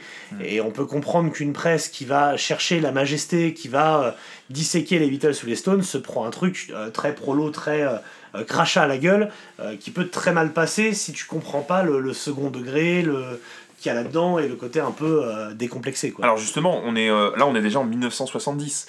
Ben, en fait, c'est pour le coup, il y a vraiment un, basculement, euh, comme dirait Patrick Boucheron, il y a vraiment un, basculement en fait historique euh, parce que en fait, on est déjà dans une nouvelle ère. C'est-à-dire que tu as, Black Sabbath qui sort euh, en février euh, 70, mais la même année, tu as In Rock de Deep Purple, Mhm. Donc euh, qui a un changement radical par rapport à leurs trois premiers albums qui étaient psyché, euh, prog et tout machin. Euh, tu as Led Zeppelin, bon, alors, qui avait déjà deux albums. voilà, qui avait déjà deux albums, mais qui, qui, voilà, qui commence à, à s'établir comme étant bah, le, le groupe, euh, le groupe lourd euh, qui, qui marche. T'as Immigrant Song qui sort. Voilà, euh, après on peut aller plus loin, t'as Uriah Heep aussi qui sort, euh, Oui, Sans en- Gypsy, t'as- t'as- t'as Butchir, t'as voilà, t'as Butchir, etc. qui T'as, t'as- t'as du lourd qui arrive, et, et en fait, mais Black Sabbath, c'est un peu le. Comment dire Justement, alors c'est, ça qui est assez différent du reste, c'est que c'est un groupe qui venait vraiment de beaucoup plus bas, et qui arrive avec un truc qui ressemble à rien d'autre, quoi. Ça ressemble ni à Led Zeppelin, ça ressemble pas à Deep Purple. Donc t'imagines les gens qui sont à cette époque-là, qui ont eu l'habitude depuis des années de se prendre du prog, euh, du, du psyché, etc. machin. Enfin, le prog, quoi que le prog, c'est un peu. Ça arrive un Bah, peu en t'as- même temps. T'as euh, Jet Trop Tool, t'as quand même des voilà. trucs. Mais t'as des trucs euh, voilà, plus folky, Nice. euh, bon, et puis bam tu te, Ça, le premier album de Black Sabbath, In Rock, euh, etc. Tu dis putain, là, il y a un- en fait, je vais te raconter une histoire personnelle. Ma mère, pendant longtemps, euh, enfin le hard rock, ça l'intéressait pas, etc. Puis un jour, elle a écouté Cashmere à la radio de Led Zeppelin. Mhm. Et en fait, elle s'est dit, à ce moment-là, en entendant ça, elle était dans sa voiture, elle s'est dit, je crois qu'on a vraiment changé d'époque là. Tu vois Ouais. Bah, En fait, elle a compris, rien qu'en entendant Cashmere de Led Zeppelin, qu'elle était rentrée dans une nouvelle ère, en fait, euh, culturelle. Ouais. Et en fait, je pense, bon, c'est une théorie, qu'en fait, les gens qui ont découvert ça en 70, ils ont dû se Mhm. dire ça aussi. Ils ont dû se dire, le monde a changé. Euh, Parce que il y a, y a un groupe qu'on n'a pas cité, et, et quand on parle de Sabbath, il faut le citer, c'est Cream. Hmm. Euh, Cream, donc, était un super groupe également, puisque c'était trois musiciens très établis, euh, Clapton, Ba- Baker et, et Bruce. Euh, qui, euh, qui a été une sorte de comète parce que ça n'a pas duré très longtemps, Ouais. un petit peu moins de trois ans au final, mais qui a euh, fait changer d'air la musique euh, dans le, le côté un peu heavy, euh, le côté un peu jam, et dans la puissance de ses concerts. C'est notamment en concert que, que, que Cream a pris toute son, toute son importance, et c'était un groupe très chouchou des médias, Mm. des, des, des, des journalistes. Et quand Black Sabbath arrive, euh, ils ont comme ils ont ce côté un peu jam, un peu euh, jazzy, tout en étant lourd. Ah bah, Geezer essaie de faire du Jack Bruce. hein. Et Ouais. oui, en plus, Geezer, euh, quand il, Jack a, Bruce, il hein. était fan de Jack Bruce, et c'est une des raisons pour lesquelles il est passé à la basse, c'est qu'il s'est dit ce gars-là m'a décomplexé sur l'utilité de cet instrument. quoi. Ce qu'on pouvait faire avec un instrument, même s'il n'avait pas le niveau de Jack Bruce pendant très longtemps, enfin, Oui, il a oui, fallu qu'il cravache. hein. Mais donc, ils ont été comparés à Cream absolument constamment. Et, euh, et ben, notamment la fameuse euh, réplique de Lester Banks, hein, qui a fait une, une chronique euh, assassine, beaucoup Ouais. plus longue que ce que je vais dire, mais qui, conclut en gros en disant que Black Sabbath c'est Cream mais en pire, parce que lui il aimait pas Cream non plus. Euh, il y a dans ce Village Voice, il parle de conneries nécromanciennes. Ouais. Voilà, c'est d'ailleurs surtout le côté sataniste qui polarise les réactions et qui fait que toutes les interviews des années 70 que tu peux trouver de Sabbath, qui sont beaucoup interviewées, notamment dans cette période entre la sortie américaine de, du premier album et la sortie euh, anglaise de Paranoid, de ces quelques semaines, mois, euh, ils ne vont que se défendre du satanisme Bah oui, en disant ouais. c'est pas de notre faute, on n'y est pour rien, on veut pas ça, c'est pas l'idée, on est mal compris, on, euh, on peut plus rien dire, vraiment, Ouais. on est, Voilà. là-dessus. Et, et voilà, et la plus belle phrase que moi j'ai pu trouver écrite sur Sabbath de cette époque, elle vient de Keith Atlam dans, dans Record Mirror qui dit Nobody but the public digs Sabbath. Personne à part le public n'a- n'aime Sabbath. C'est représentatif en fait. bah, en fait, c'est ça, la Ouais. musique prolétaire, Ouais, c'est ça. finalement. C'est du punk en fait. C'est voilà, C'est du, du il n'y a punk. que les kids, qui, enfin les, les jeunes qui, eux, s'amassent par, par milliers dans, dans les salles de concert. Euh, mais en fait, c'est eux le. Ouais, ouais. Et en fait, et donc alors justement, tu parles de Lester Banks parce que Lester Banks qui évidemment déglinguait Led Zeppelin aussi, donc euh, bon, Déglinguait tout ce qui était, voilà. tout, tout ce qui était avant. Quoi. Euh, et- mais celui qui les a défendus à l'époque, c'est John Peel. Oui. Ah bah on n'a pas, on pas parlé de Top Gear, oui, c'est vrai. Ouais, c'est vrai, parce que il- voilà. C'est John Peel qui a, qui a fait jouer euh, tous tous les, les gros groupes anglais. euh, Enfin voilà, et après, il- 20 ans après, il faisait jouer Napalm Death, euh, enfin peut-être Oui. 30 ans après, ouais. Oui. Et donc, c'est, enfin voilà, il avait, il avait eu le flair que, que les autres n'avaient pas, quoi, John Peel. Donc, euh, je pense que quand il a vu arriver Black Sabbath, il a dû se dire, ah, voilà. Il a aidé énormément de groupes et notamment donc il avait une- d'abord une- avant les Peel Sessions, il avait une émission qui s'appelait Top Gear. voilà et donc c'est le 11 novembre, euh, donc quelques jours avant le passage en studio, euh, que euh, le, le groupe passe enregistré. Ça- Ça sort un petit peu plus tard, le 29 novembre, je crois, de tête. Et euh, d'ailleurs, autre preuve que c'est bien en novembre et pas en octobre qu'ils ont enregistré, lors de cet enregistrement de Top Gear, la chanson de Wizard qui est jouée s'appelle encore Devil's Island. Mm, ouais, ouais. Preuve que le nom n'était pas encore trouvé et qu'ils ne peuvent pas l'avoir Mm. enregistré avant. Ouais, voilà. Et, et oui, le- donc la prestation de Top Gear qui est très, très facilement disponible, qui existe en Bah, je vinyle. moi, je l'ai en bootleg. ouais. Voilà, je crois que c'est bootleg, mais qu'on peut retrouver aussi sur YouTube. Euh, ça, montre euh, voilà, ce qu'était ce qu'était aussi Sabbath live à l'époque. Euh, ce qui a vachement changé de, de- du passage à Top of the Pops Ah, après, Des années après. des années après. Donc, donc voilà, c'est vrai que John Peel les a beaucoup soutenus et c'était un des rares. Il se faisait un peu démonter partout. Ouais. Mais par contre, gros carton, grosse tournée. Grosse tournée, peu d'argent, hein, parce que toujours Jim Simpson et, Ouais, et ça. ses affres. ouais. Et, mais par contre, cette fois, ils vont tourner aux États-Unis. Et, et la, la première Ouais. tournée américaine arrive quasi immédiatement, le temps de, de préparer la sortie euh, euh, chez Warner, du coup.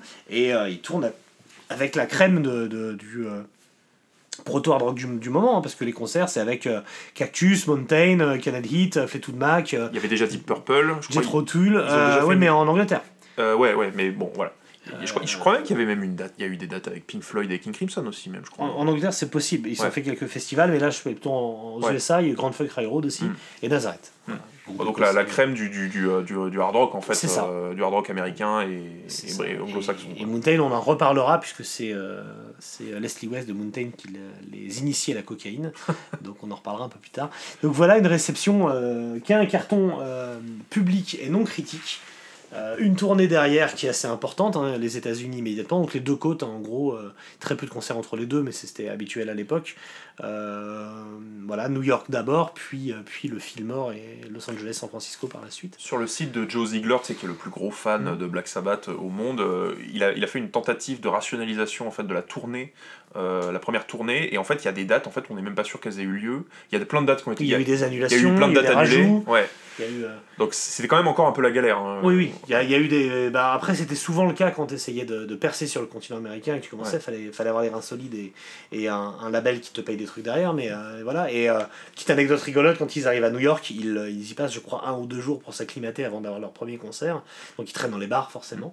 Et euh, ils, apprennent que fag, qui en Angleterre voulait dire une cigarette, Ouais. euh, aux États-Unis, fag, c'est bah, c'est faggot, quoi. C'est une, une insulte pour les homosexuels, quoi. C'est pour dire un PD. Et euh, du coup, ils passent leur vie à faire des blagues là-dessus. À dire give me a fag ou d'appeler au téléphone les gens qui sont au bar en disant euh, who's the fag? Enfin, ils passent. ils- vraiment des gamins, quoi. Ils des passent deux quoi. jours à troller tout le monde sur leurs blagues, quoi. Donc, euh, donc voilà. Mais ils avaient quel euh, âge déjà à l'époque? Ils étaient. bah, Ils sont de 48. Ouais, donc, en... Donc, euh, ils, avaient, 20, ils avaient 22 ans, quoi. 22, ouais. ouais. Ouais, c'était 48 encore... et 49 pour euh, Bill Ward. ouais, c'était encore un peu des gamins, quoi. C'est donc, ça. 21-22 ans. Donc ouais, ouais, c'est ça, de- des enfants, quoi. Des enfants... Euh, euh... Non, c'est bon, je crois que c'est coupé. Voilà, c'est des, en- des enfants tournés. Donc, euh, donc ouais, et là... alors là, on parlait de la tournée américaine, il y a avant, mais on en reparlera dans le prochain podcast du coup sur Paranoid, il y a eu euh, toute la partie euh, résidence à Zurich, Ouais, au Beat. Club, ouais. la fameuse résidence et la fameuse galère, parce que c'était Ouais, un squad de toxico euh, tenu par un médecin un peu barge, enfin un truc, je vous tease le prochain, le prochain truc, et où la moitié de, de Paranoid ont été, a été composée là-bas. Voilà pour cet album, on a bien fait euh, 1h30, 1h40 de- d'émission. Euh, N'hésitez pas à nous faire des retours, ce que vous en avez pensé, rajouter des infos, des anecdotes euh, personnelles sur l'album ou sur euh, des fun facts ou des trucs euh, qui viennent là-dessus. Alors moi j'avais un petit, euh, un- une petite euh, perception personnelle Hein de cet album, c'est qu'en fait pendant longtemps cet album c'est un des albums que j'ai euh, un peu négligé en fait. C'est-à-dire que je pense que le, le- pour beaucoup de gens en fait le vrai, le vrai début de Black Sabbath c'est Paranoid quoi. C'est, Oui. c'est avec- enfin, voilà, Paranoid c'est le tube immortel de Black Sabbath euh, que tout le monde connaît, que même des gens qui aiment pas Black Sabbath connaissent.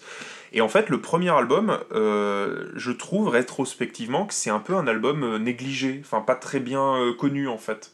Euh, D'ailleurs, même euh, en, en, le- en préparant l'émission, je me suis euh, rappelé en fait qu'il y avait des choses qui existaient dans cet album et que on, on a souvent l'impression en fait que la carrière de Black Sabbath commence à vraiment être Paranoid, mais en fait non. En fait, le, le, le- il y a eu y a eu cet album avant qui est qui, qui est déjà qui pose des fondations quand même assez assez Ouais. importantes. Et qui a déjà marché à l'époque. même. qui a déjà marché à l'époque. C'est-à-dire que c'est pas Paranoid qui est arrivé qui a été. C'est juste euh, qu'après ça a ouais. cartonné. par Voilà, ça a vraiment cartonné, mais Black Sabbath était déjà le, le premier était déjà était déjà un gros machin quoi. D'ailleurs, j'ai j'ai pas précisé, mais l'album il, il charte à la 8 place en Angleterre et 23e place euh, aux USA, dans les, en chart maximum. Donc, ce qui est très correct pour Mm. Ouais, une première ouais. sortie d'un groupe comme ça. hein. C'est vraiment.